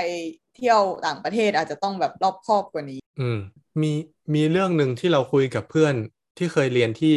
ปารีสเหมือนกันเนี่ย แล้วกลับไปไทยหรือเรียนจบแล้ว กลับไปถาวรอะไรเงี้ยแล้วมีโอกาสได้คุยกันอะทุกทุกคนเกิด PTSD เหมือนกันหมดเลยเว้ยแบบอาการเขาเรียกว่าอะไรนะภาษาไทยอะอาการเหมือนหเป็นวาดแบบระแวง เป็นทรามาหลังจากเกิดความรุนแรงในชีวิต เออเออเออใช่ ก็คือทุกคนที่กลับไปไทยอะยังประพฤติตัว ในการระแวดระวังอะเหมือนสมัยอยู่ยุโรปอะแล้วก็อืมแล้วก็รู้สึกว่าชุดการกระทำที่ตัวเองทำเนี่ยมันโอเวอร์เกินไปสำหรับประเทศไทยอะคือหมายถึงว่าอืมที่ไทยมันค่อนข้างปลอดภัยกว่าเยอะอะเออแบบเออวางกระเป๋าทิ้งไว้ แล้วไปเข้าห้องน้ำแป๊บหนึ่งก็ไม่คือคนที่อยู่ที่ไทยอาจจะชินแบบ ก็ไม่ได้อะไรอย่างเงี้ยแต่ว่าคนที่เพิ่งกลับอืมมาจากยุโรปเนี่ยจะรู้สึกว่าแบบทำแบบนี้ไม่ได้ เออ คือเหมือนกลายเป็นคนขี้ระแวงไปเลยในช่วงแรก ๆอะอืมเออคือ ยุโรปมันสอนมาไม่ดีอะนะมันกลายเป็นว่าอยู่ที่ไทยอะคนคนที่อยู่ที่ไทยอาจจะไม่ได้รู้สึกตัว แต่ว่าเมืองไทยอะมันปลอดภัยกว่าจริงๆนะไม่ได้บอกว่าอืมปลอดภัยขนาดนั้น แต่ว่าเทียบกับปารีสแล้วปลอดภัยกว่า เอออืมหรืออาจจะเพราะว่าเราเป็นคนไทยหรือเปล่าที่แบบว่า นี่เมืองกูถ้ามีปัญหาอะไรกูเคลียร์ได้อะไรเงี้ย อืม มันไม่เหมือนกับตอนที่เราเป็นนักท่องเที่ยวหรือเป็นต่างด้าวที่นี่ที่แบบ ไม่อยากให้เกิดเรื่องเลยมันยุ่งยากอะไรเงี้ยอืมหรือว่าความอันตรายของไทยมันไม่ได้มาในรูปแบบนี้มันเป็นรูปแบบอื่นอืมมาในชุดเครื่องแบบมากกว่าเออ ไม่ใช่รูปแบบแต่เป็นเครื่องแบบ โอเคประมาณนี้นี่คือเรื่องแรกเรื่องโจรเอ้ยไม่ใช่เรื่องคนนะที่ทำให้ปารีสอืมมันไม่ค่อยน่าอยู่ ไม่ค่อยน่าเที่ยว เรื่องที่สองคือเรื่องภาษา อันนี้น่าจะพูดไปเยอะแล้วแหละในตอนที่แล้ว แต่ว่าเสริมๆมาแล้วกันว่า ภาษาเนี่ย คนไม่พูดคือแม่งไม่พูดจริง ๆ นะแบบ อย่างเช่นตำรวจอย่างเงี้ยตำรวจเป็นอาชีพที่มึงเลิกคิดเลยว่าเขาจะพูดอังกฤษได้ เขาไม่พูดอืมแน่ๆไม่ว่าจะเกิดที่อะไรขึ้นนะเขาฝรั่งเศสล้วนแบบต่อให้มึงจะเดินไปแบบ ช่วยด้วยพ่อกูโดนแทงอย่างเงี้ยแต่ถ้ามึงพูดอังกฤษก็ไม่เข้าใจอยู่ดีเฮียเอออันนี้คือเขาพูดไม่ได้หรือเขาแบบโอ้กูชาตินิยมกูจะไม่พูดอังกฤษ เราว่าทั้งคู่เหมือนแบบไม่พูดแล้วก็ใช้ข้ออ้างว่า ไม่ใช่ว่ากูไม่เก่งกูพูดไม่ได้ แต่กูไม่อยากพูดโว้ยอย่างเงี้ยแต่ถามว่ามึงเออพูดได้ไหมก็คือพูดไม่ได้ เออไอการเออที่อยากหรือไม่อยากทำอะไร มึงต้องทำได้ก่อนถูกไหมแบบเออเออกูทำได้นะกูแค่ไม่อยากทำอะไรเงี้ยแต่คือมึงอะทำไม่ได้ค่ะ เออเขาแล้วเขาเอออยากรู้เลยอะว่าแบบอย่างคนไทยเงี้ยก็จะเรียนภาษาอังกฤษเป็นภาษาที่สองใช่ไหมถึงแม้จะแบบส่วนใหญ่ก็จะไม่ค่อยได้เรื่องอะแต่ว่าก็ยังพอได้เรียนมาบ้างแต่แล้วคนฝรั่งเศสเขาเรียนภาษาอะไรเป็นภาษาที่สองกันอะก็ส่วนใหญ่ก็ยังอังกฤษนี่แหละ หรือไม่ก็จะเป็นพวก ภาษาในตระกูลใกล้ๆกันอะที่ฟังกันรู้เรื่องอะเช่น สเปน อิตาลีอะไรเงี้ยอืมก็เป็นภาษาคือไม่ได้ตระบังกูลคับยุโรปใช่ไหมนะไม่แน่ใจก็เลือกว่ะได้ไม่แน่ใจว่าบังคับไหมคิดว่าไม่ เออเออเอออืมแต่ก็อย่างเพื่อนอ๋อมีมีกรณีหนึ่งอันนี้ล่าสุดแบบเฮี้ยๆคือเพื่อนเราอันนี้เล่าไปยังวะ ที่บอกว่าเป็นแฟนกันจะมาแต่งจะมาถ่ายรูปแต่งงานที่นี่อะเออยังยังเออ คือมีเพื่อนเราเป็นแฟนกันเพื่อนเราคือผู้ชาย แล้วก็มันก็มีแฟนเป็นผู้หญิงมาเที่ยว ปารีสสองคน โดยที่เจตนาของงานมาเที่ยวเนี้ยคือมันจะขอแฟนแต่งงาน เอออือมเล่าได้เพราะว่ามันขอไปแล้ว เออ แล้วก็จะมาถ่ายรูปเหมือนแบบอารมณ์เหมือนว่า ตอนก่อนมันมา มันก็มาคุยกับเราว่า เออกูจะจ้างกูจะจ้างช่างกล้องนะ จะจ้างนักไวโอลินมาเล่นแบบตอแหลมากแล้วก็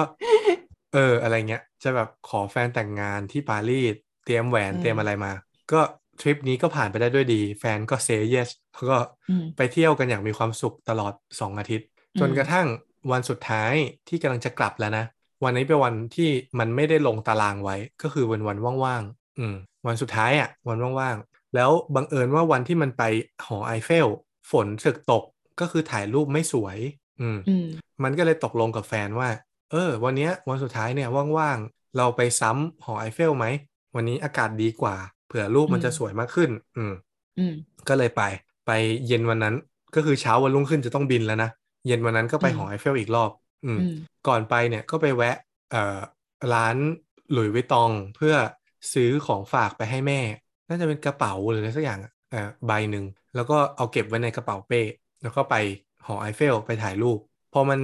สะพายเป้เนี่ย พอแฟนมันไปยืนแล้วมันจะถ่ายรูปให้แฟนเนี่ย มันก็เลยถอดกระเป๋าเป้แล้ววางไว้ที่ตีนตัวเอง ที่ตีนตัวเองเลยนะ ตรงตีนเลยนะ เพื่อที่จะได้ยืนถ่ายรูปให้แฟน แล้วพอถ่ายรูปให้แฟนเสร็จ ก้มลงไปที่ตีนกระเป๋าหายไปแล้วอ๋อใช้เวลาประมาณไม่ไม่กี่วินาทีอะโดยที่เราก็ถามว่าแฟนมึงอะเขายืนถ่ายเออรูปแล้วแฟใช่นไหมเขาไม่เห็นเนาะเออเขาก็ต้องหันหน้าให้มึงถูกไหมเขาไม่เห็นเหรอเออเออ แฟนก็บอกว่าไม่เห็นไปตอนไหนก็ไม่รู้โหแค่แบบแวบเดียวอะหายไปเลย จังหวะแบบทำท่าเผลอๆอย่างเงี้ยแล้วในนั้นน่ะ ก็คือมีทุกอย่างที่ต้องใช้พรุ่งนี้อะ พาสปอร์ตอืมกุญแจโรงแรม เงินอะเงินเงินมันยังพอมีในบัญชีบ้าง แล้วก็อืมกระเป๋าวิตตหลุยส์วิตตองที่เพิ่งซื้อให้แม่เมื่อกี้ แล้วก็มันเพิ่งมาใช่ไหมเมื่อกี่เดือนก่อนมันยังเป็นช่วงที่โควิดยังที่ไทยยังต้องการทำเขาเรียกว่า Thailand Pass คือต้องระบุว่าจะบินถึงไทยวันไหน จะไป quarantine ที่โรงแรมอะไร คือมทุกอย่างมันต้องเป๊ะอะอืมก็กลายเป็นว่าโทรไปหาสถานทูตขอทำ พาสปอร์ตฉุกเฉินก็ทำไม่ได้ เพราะว่าอืมเหมือนวันรุ่งขึ้นสถานทูตปิดหรือสักอย่างอะอืมอืม กลายเป็นว่าทุกอย่างโดยสรุปก็คือ ต้องจองโรงแรมเพิ่ม ต้องเปลี่ยนตั๋วเครื่องบิน ต้องจองโรงแรมที่อืมที่ไทยอะที่ควอลันทีนใหม่ ต้องซื้อกระเป๋าใบใหม่อืมแบบมันบอกเราว่ารวมๆแล้วมูลค่าความเสียหายเป็นแสนนะอืม ก็อืมนั่นแหละครับ ความน่ากลัว นี่ขนาดวางไว้ที่ตีนตัวเองแล้วไม่กี่วินาทีนะเออแล้ว แล้ววันนั้นพอมันเกิดเหตุเราก็เลยมันเลยโทรหาเราให้ให้ไปหาตำรวจเป็นเพื่อนหน่อย เราก็ไปช่วยอืมคุยช่วยอะไรเงี้ย แล้วอืมปรากฏว่าเอ่ออ๋อของที่อย่างหนึ่งที่อยู่ในกระเป๋าเป้คือ AirPod ซึ่ง AirPod อะมันไฟล์ไมล์ได้ใน iPhone ใช่ไหมเออเออมันก็เปิดดูใน iPhone ปรากฏว่ามันก็ไปขึ้น location ที่จุดหนึ่งในปารีสมันก็เลยให้เราไปคุยตำรวจให้ให้ช่วยขับรถไปดูที่ตรงนั้น เอออืมเราก็คุยกับตำรวจตำรวจไปเป็นเพื่อนเพื่อนกูหน่อย เอออม location มีอยู่ตรงนี้ตรงนี้ แต่พอไปถึงอะมันเป็นแบบเหมือนโซนหมู่บ้านอะที่มีอพาร์ตเมนต์เยอะๆอะมคือเราไม่รู้เลยว่าแม่งอยู่ห้องไหนไม่รู้ ใช่สัญญาณน่ะมันมาจากห้องไหนชั้นไหนตึกไหนไม่มีทางรู้เลยตำรวจก็บอกว่า เออ อย่างเงี้ย ไปค้นไม่ได้นะ เรียกคุยได้เฉพาะคนที่เขาอยู่ริมถนน แต่คนที่เขาอยู่ในบ้านน่ะ เราไปค้นไม่ได้ เราไม่ได้มีหมายสารอะไรเงี้ย อืมอืมก็แห้วไปก็แค่นั้น ก็ทำดีที่สุดแล้วอะไม่เห็นมีใครเข้าใจอืม แต่ก็ยังดีในที่ที่ตำรวจแบบพาขับรถไปถึงโลเคชันนั้น ก็คิดว่าเขาจะไม่นี่แหละ ก็ต้องยกความดีความชอบให้เพื่อนที่พูดฝรั่งเศสได้ก็คือกู เพราะว่าถ้าพูดอังกฤษก็คือคงทำอะไรไม่ได้ อืม ประมาณนี้ก็สุดท้ายก็คือจบแบบเศร้าๆ คือ เรื่องโจรในปารีสมันจบเศร้าเกือบหมดอะนะคือไม่ค่อยจบเออดีเท่าไหร่แต่ก็นั่นแหละ เออ ประมาณนี้ โอเค ผ่านไปเรื่องภาษานะ ก็คือ ประเทศฝรั่งเศสแม่งไม่ค่อยเวลคัมคนที่พูดอังกฤษเท่านั้นเท่าไหร่ อืม ยกเว้นพวกสถานที่ท่องเที่ยวหรือว่า หรือว่าร้านของแบรนด์เนมอะไรเงี้ย อันเนี้ยยังไงก็พูดอังกฤษได้เพราะเขาจะเอาตังค์เราใช่ไหมแต่ว่าถ้าเป็นชีวิตประจำวันอะแบบร้านอาหาร เอ่อตำรวจอะไรเงี้ยที่นักท่องเที่ยวอาจจะต้องไปคุยด้วยอะแม่งพูดไม่ค่อยได้เท่าไหร่ อืม อาจจะอย่างยากนี้ดมีงวิธีแก้ไหมเราใช้แบบ Google Translate คุยกับเขาเขาจะยอมคุยด้วยไหมมีวิธีแก้ก็คือ จ้างไกด์ที่แบบราคาไม่แพงแล้วก็ ซึ่งก็ครับคือชื่อยุทธนา เอ่อ Google Translate พอได้พอได้ แต่ก็ขึ้นอยู่กับคนว่ะ ถ้าคนที่มันอยากจะช่วย แต่ถ้ามันพูดไม่ได้อะแล้วเราใช้ Google Translate แล้วว่ามันก็ก็โอเคอะแต่บางคนอืมพอมันเห็นว่าเป็นนักท่องเที่ยวมันแบบหนีเลยอะอือืมมซึ่งเอาจริงๆแล้วมันถ้าก็เราเหมือนเออมันก็เหมือนที่ไทยปะแบบว่าคนไทยถามว่าพูดอังกฤษได้ไหมก็พูดได้เรียนมาแต่ว่า พอเจอนักท่องเที่ยวก็ไม่กล้าคุยอะเออมแล้วถ้าสมมติเราท่องบทมา ถ้าสมมติแบบหมายถึงว่าแบบเราสมมติซื้อหนังสือแบบหัดพูดฝรั่งเศสเบื้องต้นสำหรับการไปเที่ยวอย่างเงี้ยเราสมมติท่องบทแล้วว่าห้องน้ำอยู่ไหนคะเป็นภาษาฝรั่งเศสแล้วแบบเดินตรงเข้าไปหาคนฝรั่งเศส แล้วมึงเข้าใจคำตอบเปล่ะเออก็ไม่เข้าใจ เดี๋ยวให้เขาชี้โบชี้เวเขาเข้าใจแหละอะสมมติมึงมึงถามมาว่า อยู่ในห้องอยู่ในร้านอาหารนะแล้วมึงกูเป็นบริกรนะแล้วมึงถามมาว่าเออห้องน้ำไปทางไหนอะ แล้วกูเสือกเข้าใจนะ แล้วกูตอบว่า vous allez tout droit et après เอ่อ tournez à gauche et le premier bloc อะมึงไปถูกไหมไม่ถูก hand please คืออันเนี้ยกูเคยคิดเหมือนกันว่าไอ้พวกหนังสือไกด์บุ๊กเนี่ยมีประโยชน์อะไรวะ คือ มึงถามได้แล้วมึงฟังคำตอบรู้เรื่องเหรอ เออ เรื่องต่อมาเรื่องค่าครองชีพ เรื่องนี้จะไปไวๆนะสาเหตุที่ทำให้อืมปารีสไม่น่าอยู่ก็คือมันแพง แต่ว่าอืมนักท่องเที่ยวอาจจะไม่ได้รู้สึกเท่าไหร่ เพราะว่ามันมาแป๊บเดียวอะนะแล้วก็เทียเตรียมใจมาเสียตังค์อยู่แล้ว มันจะเกิดขึ้นในคนที่มาอยู่หรือมาเรียนมากกว่า คืออยกตัวอย่างเช่น ค่ารถไฟ ค่ารถไฟที่จ่ายเป็นรายเดือนเนี่ยเมืองอื่นๆ เมืองใหญ่ ๆ ในปารีสเอ้ยไม่ใช่ในฝรั่งเศสเนี่ยเขาจะอยู่แถวๆยี่สิบสามสิบยูโรต่อเดือน อันนี้คือราคาปกตินะ ไม่ได้ราคาลดราคาอืมราคานักเรียนอะไรนะอืมเออ เดือนละ 30 ยูโรอะไรเงี้ย ซึ่งก็คือใช้ได้เหมือนเหมือนปาเหมือนปารีสนะแบบขึ้นได้ทุกอย่างขึ้นได้ไม่ไม่จำกัดรอบ ขึ้นรถได้ทุกประเภทไกลแค่ไหนก็ได้ แต่ว่าที่ปารีสก็คือเกือบ 80 ยูโรก็คือเกิน 2 เท่า อืมฮัลโหลเออยังอยู่ยังอยู่ อืมหรือไม่ว่าจะเป็นเรื่องค่าบ้านค่าบ้านเนี่ย ค่าเช่าบ้านถ้าเกิดว่าในปารีสเนี่ยราคานี้ อาจจะได้ห้องรูหนูเล็กๆคำว่าเล็กนี่คือเล็กจริงนะเก้าตารางเมตรแปดตารางเมตรโหเลยเท่านั้น อืมสิบเล็กสิบจริงต้นสิบต้นต้นตารางเมตรเท่านั้นเองอืมแต่ถ้าราคาเท่ากันเนี่ย ไปเช่าแบบเมืองอื่นอย่างเงี้ย คือมึงได้แบบห้องที่แบบห้องนอน ห้องน้ำห้องครัวแยกกันอะไรอย่างนี้เลยนะคืออมอารมณ์เหมือนอยู่คอนโดที่ไทยอะแบบห้องกว้างๆอะอืมอืมแต่มาอยู่ปารีสคือมึงได้แบบรูหนูหนึ่งรูแค่นั้นเองอืมเออ ซึ่งอันเนี้ยเราว่า ก็ทำให้ปารีสมันไม่ค่อยน่าอยู่เท่าไหร่เพราะว่ามันแพงไปซะหมดอืมอาหารอาหารอะไรก็แพงกินข้าวนอกบ้านก็คือไม่ค่อยนานๆกินทีอะกินเป็นเรื่องเรื่องโอกาสพิเศษอะไม่ได้กินเอาแบบ คือมาอยู่นี่แล้วมองย้อนกลับไปอะตอนอยู่กรุงเทพกี่ปีวะเจ็ดปีอะกูแทบไม่เคยทำกับข้าวกินเองเลยอืมอยู่หอก็อย่างมากก็มาม่าต้มไมโครเวฟอะแต่อยู่ที่อืมนี่คือมันไม่ได้เลยอะมัน คือถ้ามึงกินข้าวนอกบ้านทุกมื้อคือ พ่อมึงต้องเป็นสุลต่านเท่านั้นอะ อืมอืมเพื่อนเราที่รู้จักที่เนี่ยต่อให้จะรวยแค่ไหน คือดูก็รู้ว่ามันรวยนะดูจากการอืมแต่งตัวดูจากบ้านที่อยู่อะไรมันก็ต้องทำกับข้าวกินเองอะ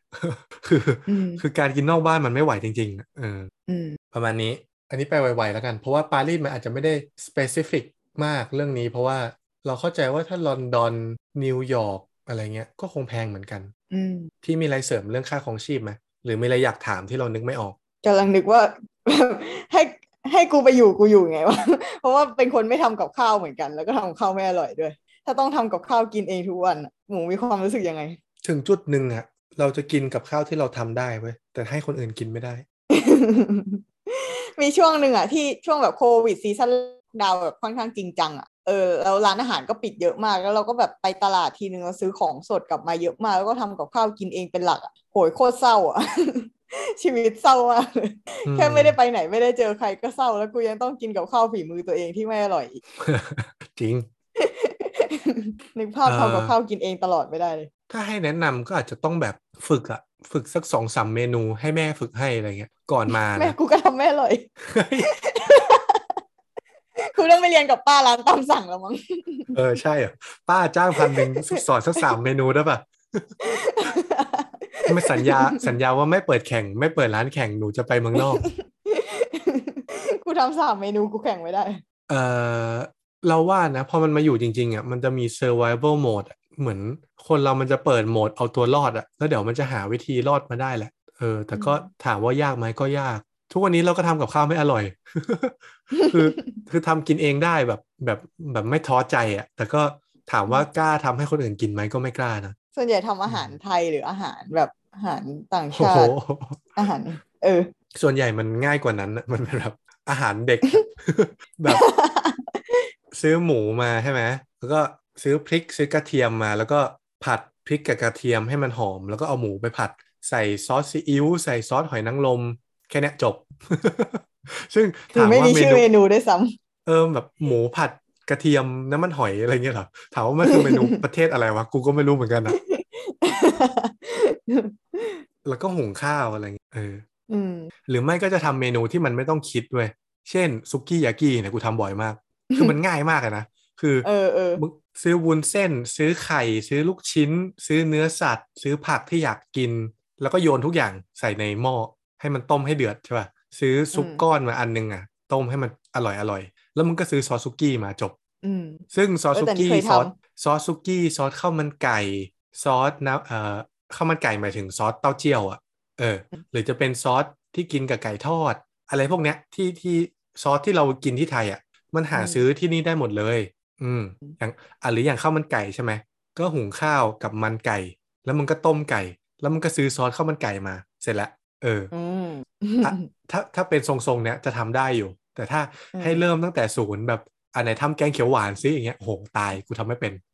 เออประมาณนี้นี่ก็คือเอาตัวรอดได้เท่าๆเนี้ยหรือถ้าคิดถึงแบบบางเมนูจริง ๆ ที่ทำไม่ได้อะเช่นหมูกรอบอย่างเงี้ยหรือเป็ดย่างอย่างเงี้ยมันก็จะมีร้านจีนที่มันขายแบบหมูกรอบหนึ่งโลอ่าซึ่งถามว่าแพงไหมก็แพงแต่ว่ามันก็แบ่งกินได้หลายวันไงมันเป็นหมูกรอบแบบทอดมาแล้วอะ เออ แล้วก็หุงข้าวแล้วเราก็กินนะข้าวหมูกรอบซื้อซอสซื้ออะไรมา ก็ก็อืมก็ไหวอยู่ อืม อืมแถวๆนี้ที่ทำให้รอดมาอืมได้ถึงทุกวันนี้ อืมแต่ถ้าต้องทำมันก็คงทำได้เนาะอืมมึงเอาตัวรอดได้เว้ยมันเดี๋ยวมึงแบบเหมือนคนเข้าป่า เราไม่รู้หรอกถ้าเราเข้าป่าแล้วจะรอดไหมแต่ถึงจังหวะนั้นเดี๋ยวก็ก็รู้เองอะเออ อ่าเรื่องค่าเออของชีพไปแล้วมีอะไรเออีกอนะอันนี้ไปไวๆเพราะว่านึกไม่ออกจะพูดเรื่องอะไรเหลืออีกสองเรื่องคือเรื่องความสกปรกกับเรื่องเอกสารอ่าอืมโอเคสองเรื่องสุดท้าย ไปไวๆแล้วกัน เพราะว่าตอนนี้อาจจะยาวละเรื่องความอืมสกปรกก็คือปารีสมันสกปรกทุกคน อันนี้คือบอกแบบจะได้ไม่ต้องคาดหวังตั้งแต่แรกนะไอภาพที่เห็นใน Emily in Paris อะไรเงี้ยคือมันเคลียร์ซีนมาแล้ว เพื่อที่จะได้ถ่ายทำแต่ว่าปารีสในชีวิตจริงมันสกปรกเว้ยคือหาจุดที่มันสะอาดยากกว่า อืมสกปรกในที่นี้คือถุงเอ่อขยะล้นถัง ทิ้งขยะตามริมถนน แล้วก็คนยืนเยี่ยวตรงไหนก็ได้ที่อยากจะเยี่ยวอืม แล้วก็แบบกลางวันมันก็เยี่ยวอะคนเยอะก็เยี่ยวอะกลางวันอาจจะไม่มีแต่ว่าได้กลิ่น แต่ถ้าอืมกลางคืนเนี่ย คือเดินผ่านน่ะรู้เลยไอ้เหี้ยเนี่ยยืนเยี่ยวอยู่อะไรเงี้ยแล้วมีแบบฝนตกน้ำขังมีไหมฝนตกน้ำขังไม่มีนะเออเรื่องน้ำท่วมนี่ไม่ค่อยมีอืมปารีสเคยน้ำท่วมครั้งหนึ่งตอนเราอยู่ แต่ว่ามันเป็นการท่วมแบบว่าน้ำท่วมใหญ่อะแบบแบบน้ำมันล้นแม่น้ำอะแม่น้ำแซนคืออปริ่มถนนอะแล้วแล้วเลยท่วมมาที่บ้านเมืองอ่าอืมแต่มันไม่ได้เกิดแบบ ท่วมเพราะว่าฝนรตอกการระบายอย่างงี้ไม่มี เออเออใช่ไม่มีไม่อืมแล้วปารีสอินเดอร์เลนเป็นไงเนอะหนะดิ เออต้องคือฝนที่เนี่ยฝฝนฝนที่ยุโรปกับฝนที่ไทยมันไม่เหมือนกันนะฝนอืมฝนไทยที่เป็นเขต tropical เนี่ยมันจะตกแป๊บเดียว แต่ตกหนักใช่ไหมอืมตกแบบหนักชิบหายอะแบบอืมถ้าบ้านใครมีกันศาสตร์ก็คือพูดกันไม่ได้ไม่ได้ยินอะเพราะว่าเสียงอืมฝนมันดังมากใช่ไหมเออ แต่แต่ฝนยุโรปเนี่ย มันจะตกปล่อยๆ ตกเบาๆ ตกแบบนุ่มแบบไม่เจ็บผิวอะเอออืมแต่ลำคาญและทั้งวัน คือตอนเด็กๆอะที่เราเล่นแบบเล่นอะไร เล่น Harvest Moon เล่นอะไรเงี้ย พวกเกมปลูกผักเกมอะไรเงี้ย ที่มันจะต้องมีสภาพอากาศแต่ละวันใช่ไหมวันนี้อืมเมฆวันนี้แดดออก วันนี้ฝนตกอย่างเงี้ย ตอนเด็กๆเราไม่เข้าใจเลยนะ เพราะว่าที่ไทยอะมันเกิดขึ้นได้ทั้งหมดในวันเดียวอะ เออ ใช่ แล้วเราก็ไม่เข้าใจว่าวัน rainy day หรือ cloudy day มันเป็นยังไงวะ กูก็เห็นมันก็อืม cloudy กูเห็นมันก็ rainy แต่สักพักมันก็แดดออกอะไรเงี้ยใช่ป่ะ ตอนเราอืมอยู่ไทยอะแต่พอมาอยู่ยุโรปมันเป็นอย่างนั้นจริงๆนะ คือวันไหน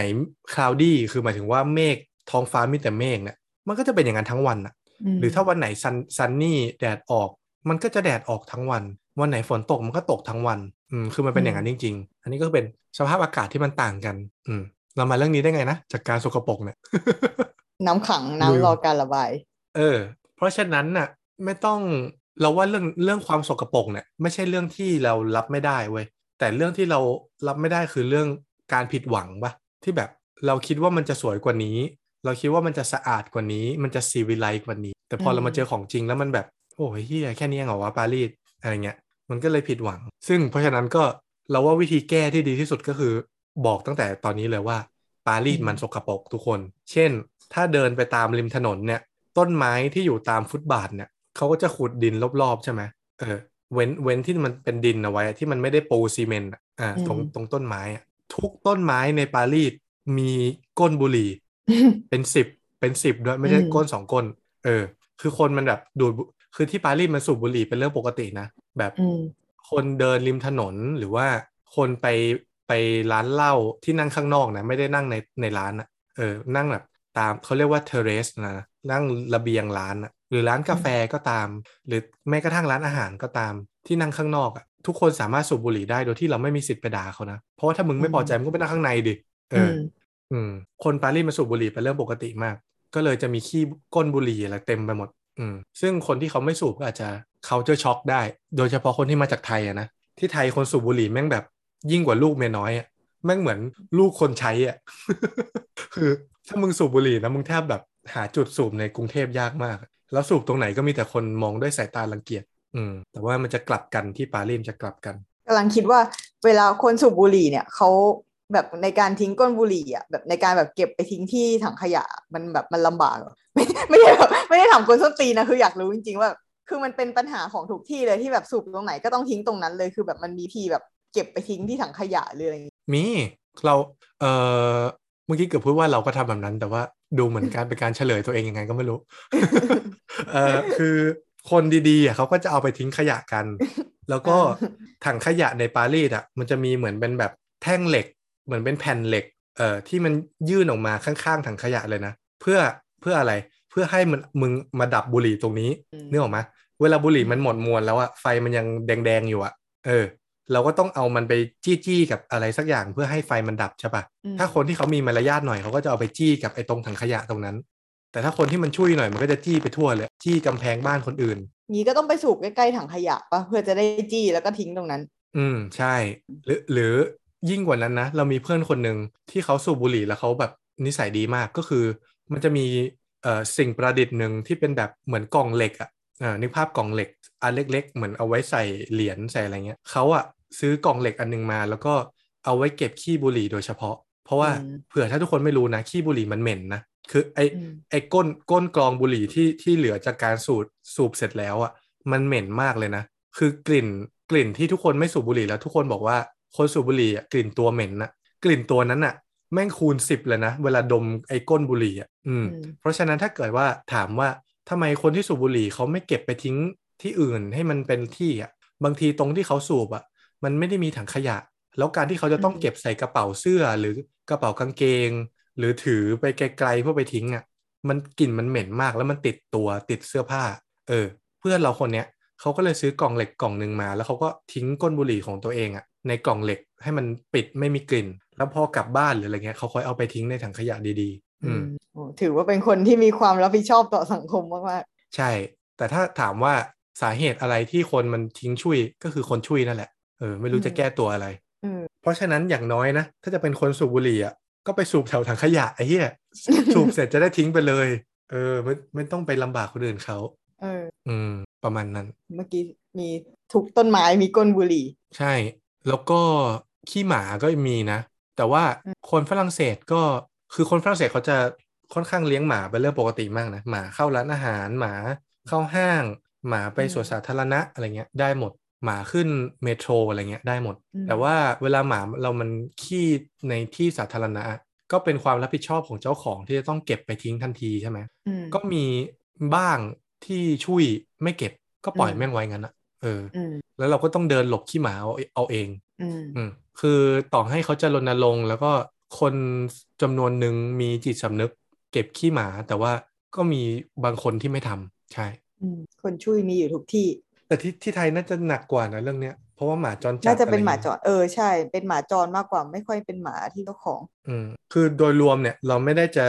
ชมปารีสเลยในเรื่องความสกปรกแม่งไม่มีแง่ไหนให้ชมเลยมันสกปรกจริงๆเว้ยแค่อยากให้ทุกคนทำใจว่า มันก็คือเมืองเมืองหนึ่งอะที่มีคนแบบหลายล้านคนมาอยู่ด้วยกันอะมันย่อมสกปรกอยู่แล้วเออ แต่มันมีพวกเพสไหมแบบว่าอะไรนะหนูแมลงสาบอะไรอย่างเงี้ยมีหนูมีแมลงสาบ ข้อดีอาจจะดีกว่าไทยหน่อยอาจจะตรงเรื่องแมลงอืมแมลงมันจะน้อยอืมมดยุงอะไรเงี้ยแมลงวันอาจจะอืมแต่ว่าถามว่ามีไหมก็มีบ้างแต่ก็น้อย อย่างหน้าหนาวเงี้ยไม่มียุงเลยอืมสามารถเปิดหน้าต่างถ่ายเทอากาศได้โดยที่ไม่ต้องกังวลเรื่องยุงเรื่องแมลงเท่าไหร่ แต่ว่าที่ไทยมันไม่ได้เลยใช่ไหมมันยังไงก็ต้องอืมตลอด อันนี้ก็เป็นเรื่องดีกำลังนึกเรื่องคเอวาอมแล้สวกปรกมี homeless homeless มีมีมีแต่ว่าก็เยอะนะ กำลังจะพูดว่ามีแต่ไม่เยอะ แต่รู้สึกว่าก็เยอะ แต่ homeless เขาไม่ค่อยทำอะไรเรานะเขาไม่ขอตังค์ด้วยซ้ำอืมคนขอตังค์ก็มีแต่ก็น้อยอะแบบแล้วเขาแบบสร้างความแบบสกปรกอะไรอย่างงี้ สร้าง คือเขาเออโฮมเลสนะอืมแล้วเขาก็จะชอบนอนในแบบสถานีรถไฟ ริมถนนอะไรเงี้ย ซึ่งตรงไหนอืมที่เขานอนมันก็จะเหม็นนิดนึงอะเพราะเขาไม่อาบน้ำอะนะอืมแต่ว่ามันก็ไม่ได้เป็นปัญหากับ การท่องเที่ยวอะไรขนาดนั้น เพียงแต่ว่ามันอาจจะไม่ลื่นลมเวลาเราเดินผ่านหรือเราเห็น อืม มีมีอยู่อยู่ที่ไทยเคยเจอ homeless นอนแก้ผ้า ผู้ชายด้วยคือแบบเดินแบบมันเป็นเช้าแบบเช้าตรู่ในกรุงเทพวันหยุดที่แบบมันไม่มีคนเลย แล้วเราก็เดินมาคนเดียว แล้วก็เจอ homeless คนหนึ่งนอนอยู่บนฟุตบาท แล้วก็แก้ผ้า แล้วคือก็เห็นเลยอะกูก็แบบกลัว กลัวมากอยู่คนเดียวแล้วไม่มีใครอะแบบเดินผ่านไปอืมด้วยแบบใจจิตใจที่ไม่ค่อยดี ที่นี่เราก็กลัวเลยเคยเจอนะ แต่ว่า น่าจะเป็น homeless และเป็นคนแบบจิตเภทด้วยอะอืมแต่ว่าเราเห็นเป็นผู้หญิงด้วยนะเออออืมแก้ผ้า แต่แล้วก็ทุกคนก็มองเขาด้วยสายตาแบบเวทนานะอืมมีมีมีเหมือนกันโฮมเลสก็มีมีความสกปรกในมิติไหนอีกวะนึกไม่ออกอ๋อนึกออกแล้วอะไรเรื่องคนความสกปรกของผู้คนอ่าคนฝรั่งเศสแม่งไม่ชอบอาบน้ำอ่าแล้วอืมนี่เป็นที่มาว่าทำไมน้ำหอมฝรั่งเศสถึงดังนะ จริง ๆ นะอ่าไม่ได้ไม่ได้เล่นมุกด้วย คือเพิ่งฟังเรื่องไอ้นี่มาเองแบบพระเจ้าหลุยแวร์ซายอะไรเนี่ยเนี่ยใช่ คือไม่อาบน้ำแล้วก็ดับกลิ่นกลายเออดับกลิ่นกายด้วยการฉีดน้ำหอมเอา อืมคือคนฝรั่งเศสอะมันตัวเหม็นจริงเว้ย คือเหมือนไม่ทาอืมโรลออนหรืออะไรสักอย่าง มีเพื่อนเราบอกว่าคนแบบโดยเฉพาะคนดำอะเหมือนยีนกลิ่นตัวเขาอะมันแรงมากจนแบบโรลออนก็เอาไม่อยู่อะเหมือนเราเคยบ่นว่าแบบ คนดำเขาไม่ได้กลิ่นกันเองเหรอวะ แล้วเขาไม่เตือนเพื่อนเหรอวะอืมใช่ แต่ก็ anyway เราไม่รู้หรอกว่าจริงไม่จริงอะนะ แต่ว่าถ้าหน้าร้อนอย่างเงี้ยเนี่ยช่วงเนี้ยเริ่มละเริ่มเข้าหน้าร้อนละขึ้นเมโทรอะไรเงี้ยที่ต้องเบียดเบียดหรืออยู่กับพื้นที่แคบๆกับคนอื่นๆอะแม่งจะได้กลิ่นตัวแบบแรงมากอืมคือคือคนที่ไทยดูสะอาดไปเลยอะ อันนี้ก็เป็นอีกเรื่องหนึ่งเรื่องความเหม็นของผู้คนอืมอ๋อไอ้ที่เราไปฟังมา อันนี้คือน่าจะเป็นวัฒนธรรมในความเชื่อในยุคนั้นนะเขาบอกว่าแบบเหมือนคนชนชั้นสูงในยุคนั้นอะ เขาจะมีความเชื่อว่าแบบอาบน้ำการอาบน้ำเนี่ยคือเป็นกิจกรรมของแบบคนโลคลาสแบบไปทำงานมาเหนื่อยๆแบบกรรมกรอะไรอย่างเงี้ยมันถึงต้องอาบน้ำถ้าเป็นคนชนชั้นสูงเนี่ยแบบวันๆไม่ได้ฮัลโหลใช้ฉีดน้ำหอมเอาเออก็อาจจะแบบมีส่วนนิดนึงจนถึงทุกวันนี้ โอเค ส่วนเรื่องสุดท้ายเรื่องเอกสารนะ คือฝรั่งเศสเป็นประเทศที่บ้า งานเอกสารมาก อันนี้อาจจะไม่ได้ส่งผลต่อคนที่มาเที่ยวเท่าไหร่ แต่ว่าคนที่มาอยู่เนี่ย เอกสารแม่งเยอะมาก เยอะเฮี้ยๆยกตัวอย่างเช่น มันจะมีธุรกรรมบางอย่างที่เรียกร้องเอ่อใบเกิด คือต้องเข้าใจว่าฝรั่งเนี่ยชื่อมันซ้ำกันเยอะ แบบอืมหลุยส์ปีแอร์อะไรเงี้ยชื่อมันชื่อนามสกุลมันซ้ำเยอะ มันก็เลยต้องระบุอืมตัวตนด้วยวันเกิดใช่ไหมเวลาเราอืม register หรือว่าเราลงทะเบียนอะไรในยุโรปในเมืองนอกเนี่ยมันมักจะถามชื่อ นามสกุลและวันเกิดเพื่อเป็นการยืนยัน เพราะว่าเฉพาะชื่อมันไม่พอ อืมอืมทีนี้มันก็เลย require พวกสูติบัตรใช่ปะเขาเรียกว่าสูติบัตรปะ birth ใช่ certificate อืมแล้ว birth certificate คนไทยก็เป็นภาษาไทย ก็ต้องไปเออแปลเป็นภาษาฝรั่งเศส อืม แปลเนี่ย ไม่ใช่ Google Translate นะ ต้องแปลกับนักแปลที่ approve แล้ว แล้วต่อให้จะเป็นนักแปลที่ approve แล้ว หลังจากแปลเสร็จ ต้องเอาใบแปลและต้นฉบับภาษาไทย ไปให้ฝสถานทูตฝรั่งเศส รับรองว่าคนแปลเนี่ยแปลถูกต้องไม่ได้ขี้โกง อืม แล้วถึงจะเอาใบรับรองนั้นมาใช้ได้ อืมกำลังคิดว่าประประเทศไทยนี่มีอะไรอย่างนี้ไหมว่าต่างต่างชาติเนี่ยเขาต้องแบบมีเอกสารอะไรที่มาแปลเป็นไทยแอปพูฟนั่นนู่นนี่เยอะแยะเลยเออ ไม่แน่ใจเลย เดี๋ยวรอตอนเทียนเออขอสัญชาติเดี๋ยวบอกนะ ตอนนี้ไม่เทียนรู้เดี๋ยวเหมือนมากันเอออ๋อแต่ว่าเออมีประสบการณ์อะไรอย่างนี้นิดๆหน่อยๆเหมือนเนี่ยช่วงนี้กำลังทำเรื่องไปที่อเมริกาอยู่ใช่ไหมแล้วก็มีส่งเอกสารไปบางอย่างแล้ว แล้วก็มีจำได้ว่ามีตัวหนึ่งอะที่เขาบอกว่าให้ให้ส่งไปให้เขาแล้วก็เขาบอกว่าถ้าเป็นภาษาถ้าเป็นแบบอยู่ในภาษาอื่นอะก็ให้แปลมาได้เลยแบบแปลได้ด้วยตัวเองได้เลย แล้วก็แบบมันส่งแนบไปกับตัวจริงของเราที่เป็นแบบที่เป็นภาษาไทยอะเอออืมกูก็ Google Translate เลยไม่ก็แบบ เสิร์ชหาแบบคำทางการของคำนั้นในภาษาอังกฤษอะไรเงี้ยก็ทำไปด้วยตัวเองเลยก็ส่งไปก็ไม่ได้มีปัญหาอะไร อืม อีกเรื่องหนึ่งที่เป็นเรื่องความเยอะของงานเอกสารอะไรเงี้ย คือเรื่องธนาคารอืมธนาคารที่ฝรั่งเศสเยอะมาก เยอะแบบเรื่องเยอะจังวะ เอออมเริ่มต้นเลยนะ ทุกครั้งที่มึงจะเปลี่ยนแปลงอะไรก็ตามอะเช่น เอ่อทำบัตร ATM ใหม่ หรือติดต่ออะไรที่มันจะต้องเกี่ยวกับบะเอ่อบัญชีธนาคารอะไรเงี้ย จะต้องไปอืมที่สาขาที่มึงเปิดเท่านั้นอืมคือเหมือนประมาณว่าเอ่อบัญชีธนาคารแต่ละบัญชีอะจะถูกแอสไซน์ให้เจ้าหน้าที่หนึ่งคนดูแล เหมือนอารมณ์เหมือนเป็นหมอประจำบ้าน หมอประจำตัวอืมอะไรเงี้ย อันนี้คือเป็นนายธนาคารประจำตัวเรา ทีนี้ถ้าเราจะทำอะไรก็ตามอะ จะต้องไปคุยกับคนนี้เท่านั้นอืมปัญหามันเกิดเวลาที่อย่างเช่นปอโทมึงเรียนที่หนึ่งแล้วปอเอกมึงไปเรียนอีกเมืองหนึ่งอย่างเงี้ยอืมแล้วมึงก็เปิดบัญชีธนาคารไปแล้วไงเพราะว่าตอนปอโทมันต้องใช้ใช่ไหม แล้วพอปอเออเอกอะมันจะไปเปิดใหม่ทำไมอะก็ใช้อันเดิมไปเลยอย่างเงี้ย ซึ่งอืมปัญหาแม่งเยอะมาก เวลาเราไปเราก็จะแบบ ถ้าเราไปสาขาอื่นเขาก็จะบอกว่าอ๋อเอ่ออันนี้ทำไม่ได้นะ เพราะว่าฉันเข้าถึงข้อมูลคุณไม่ได้ จะต้องไปที่สาขานั้นเท่านั้นเขาถึงจะเข้าเข้าถึงข้อมูลได้อะไรอืมนี่ก็เป็นความเยอะหนึ่งอย่างความเยอะอย่างที่สองก็คือ ถ้าทำ ATM เสร็จแล้วอะให้ทายว่ากี่ชั่วโมง หรือกี่วันถึงจะได้บัตรพร้อมใช้ สมมุติว่าเนี่ยที่เดินไปเลย เข้าธนาคารไปบอกพี่ หนูอยากทำบัตร ATM ใหม่อะเออ ต้องนับไปอีกนานเท่าไหร่กว่าจะได้ใช้เจ็ดวันแล้วกันอะสองอาทิตย์โอ้โอเคคือคือที่ไทยอะ มึงทำปุ๊บได้ปั๊บเลยใช่ปะที่เออนี่อะหลังจากทำยื่นความจำนงว่าจะทำบัตร ATM แล้วอะผ่านไปอาทิตย์หนึ่งมันจะส่งบัตรมาให้มึง ไม่ว่าจะเป็นส่งมาที่สาขาหรือมึงไปเอา หรือส่งมาที่บ้านก็ตาม แล้วอีกอาทิตย์หนึ่งมันถึงจะส่งรหัสบัตรมาให้ คืออาทิตย์นั้นน่ะมึงมีบัตรแต่มึงใช้ไม่ได้นะเพราะมึงไม่มีรทำไมหัสเขาไม่ส่งทีเดียวอะ จะได้ไปเอาทีเดียว ไม่เข้าใจเลยไม่เข้าใจจริง ๆ แล้วก็ถ้าเกิดว่าที่จะโอนเงินให้หมูอ่าสมมติเราไปกินข้าวกันแล้วเอ้ยเดี๋ยวกูออกก่อนมึงโอนคืนมาทีหลังอืมพอมึงกดโอนให้กูปุ๊บอะกูยังไม่ได้นะ อีกสามวันกูอืมถึงจะได้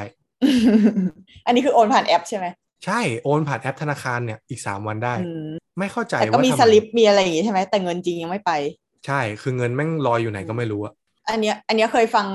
จากคลิปอืมในอาร์มอืม เหมือนเหมือนที่ไทยเมื่อก่อนระบบอะไรอย่างงี้ก็เป็นอย่างนี้เหมือนกัน แต่ว่าเหมือนน่าจะแข่งขันสูงแล้วมันก็เลยแบบโอ้ให้ทันทีเลย เหมือนเขาประมาณว่าเงินเงินในตัวเลขอะ กับเงินเงินสดจริง ๆอะ ที่มีอยู่ที่ธนาคารแต่ละสาขามันต้องเท่ากันเออแล้วอืมสมมุติว่ามึงแบบกดโอนไปแล้วอะ แต่ว่าเงินตัวจริงอะมันยังส่งไปไม่ถึงอะ ซึ่งแบบระหว่างสาขาเขาอาจจะแบบส่งเงินทุกสามวันอะไรเงี้ยสมมติมันก็เลยต้องรอสามวัน เพื่อให้เงินอืมเงินตัวแคชจริง ๆอะเดินทางไปถึงอะมันถึงจะแบบเข้ามาในบัญชี แต่ว่าธนาคารที่เราใช้อยู่ปัจจุบันนะนะสมัยแรก ๆ ที่เรามาเมื่อ 5 ปีที่แล้วอะก็เป็นอย่างนั้นแหละ คือ no choice แต่ว่าอืมสักปี 2 ปีที่ผ่านมาเนี่ย มันมีฟังก์ชันเรียกว่า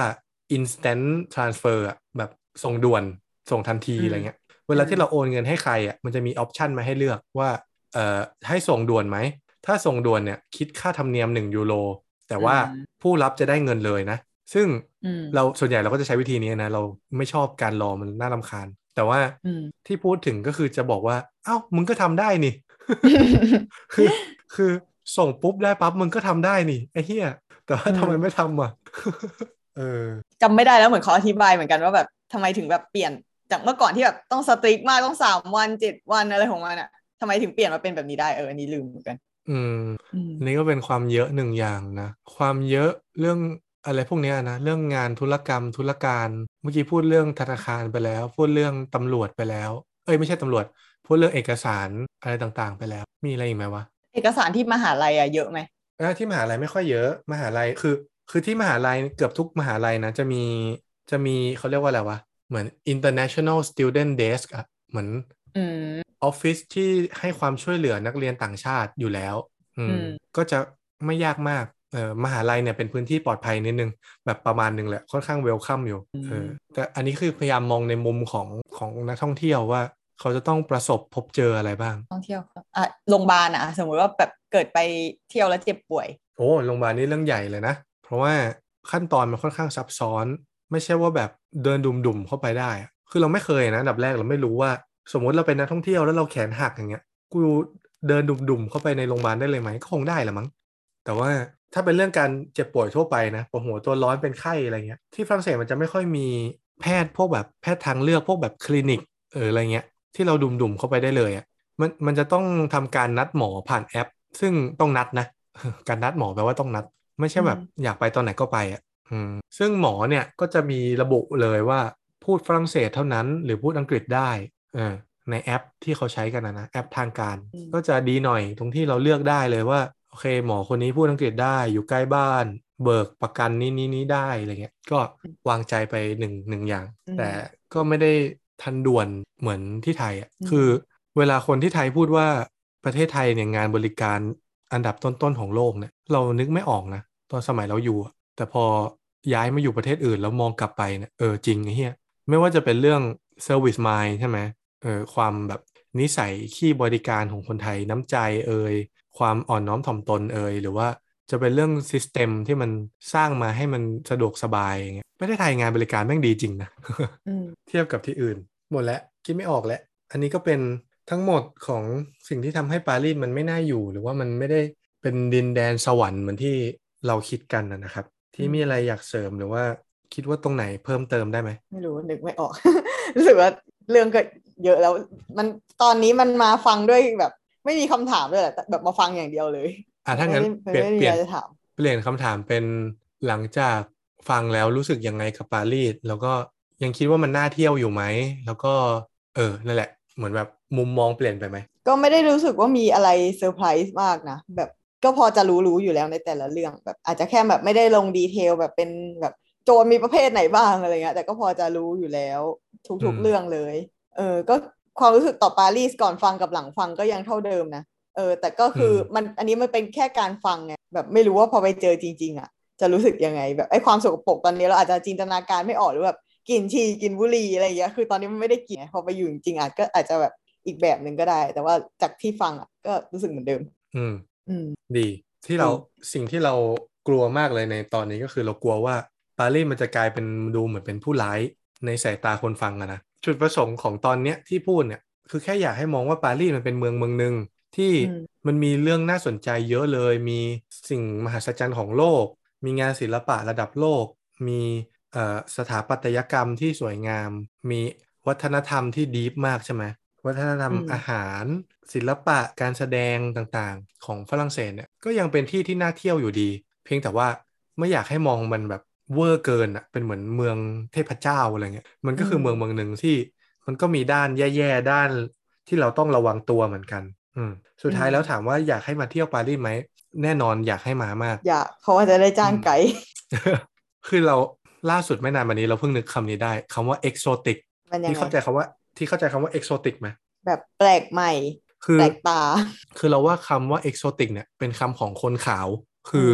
คนขาวคนยุโรปเนี่ย เขาจะเรียกอะไรว่า exotic อย่างเช่น ประเทศไทยอะอย่างอย่างอย่างคนฝรั่งเศสอย่างเงี้ย ถ้าเห็นวัฒนธรรมเยอรมันเนี้ยคนฝรั่งเศสจะเรียกคนเยอรมันว่า exotic ไหมก็คือไม่ใช่ไหมแต่ว่าอืม exotic มันคืออะไรที่มันแบบแปลกโคตรๆอยู่ในที่ห่างไกล เช่นเอเชีย เช่นแอฟริกาอะไรเงี้ย ถึงจะเรียกว่าอืม exotic ซึ่งอืมเรามองว่าคำเนี้ยเป็นคำของคนขาวที่ใช้เรียกพวกเรา คือเราอยู่ในฝั่งอืมผู้ถูกกระทำแต่อืมเอาเข้าจริงแล้วคำว่าเอกโซติกเนี่ย เราใช้ได้เหมือนกันนะ คือถ้ามองอืมมุมกลับอะสำหรับเราอะวัฒนธรรมยุโรปแม่งเอกโซติกมากเลยอะคืออมแม่งห่างจากแถวบ้านเรามากอะแบบ คือถ้าเราไปเวียดนามเราคงไม่เรียกเวียดนามว่าเอกโซติกใช่ป่ะในฐานะคนไทยอืมมันอาจจะต่าง แต่ว่ามันก็คล้าย ๆกันนะเออ ยังเห็นจุดร่วม แต่ว่าพอเรามาอยู่ยุโรปเราเห็นยุโรปเราเห็นฝรั่งเศสอิตาลีอะไรเงี้ยเรารู้สึกว่าโอ้โหเชื่อ บ้านเมืองอาหารการกิน ผู้คนหน้าตาผู้คนอะไรสภาพอากาศอะไรเงี้ยแม่งไม่เหมือนบ้านกูสักอย่าง นี่แม่งเอกโซติกอืมเฮี้ยๆอืม ซึ่งการที่คนไทยหรือคนเอเชียจะได้รับความรู้สึกเนี้ยก็คือต้องมาประเทศที่มันไกลจริง ๆอะอย่างยุโรปใช่ไหมเออ เราก็เลยยังเชียร์ว่ายังอยากให้มามาดูว่าแม่งเอกโซติกจริง ๆ จากจากวัฒนธรรมของพวกเราอะอืม อืม ใช่ จบละแค่นี้แหละ จบได้ดี ปิดเลยที่ปิดรายการสักเล็กน้อย สวัสดีค่ะ น้อยจังไม่มีสรุปเลยแล้ว ปิดเลย เจอกันใหม่ตอนหน้าค่ะ สวัสดีค่ะ สวัสดีจ้า ปิดก็ได้ยอม Isn't life so amazing? Sometimes it can get crazy, but hey, that's okay. We've got another day to make mistakes and say sorry. There's no sense in our worry, cause all we can do is try your best to make it through with love.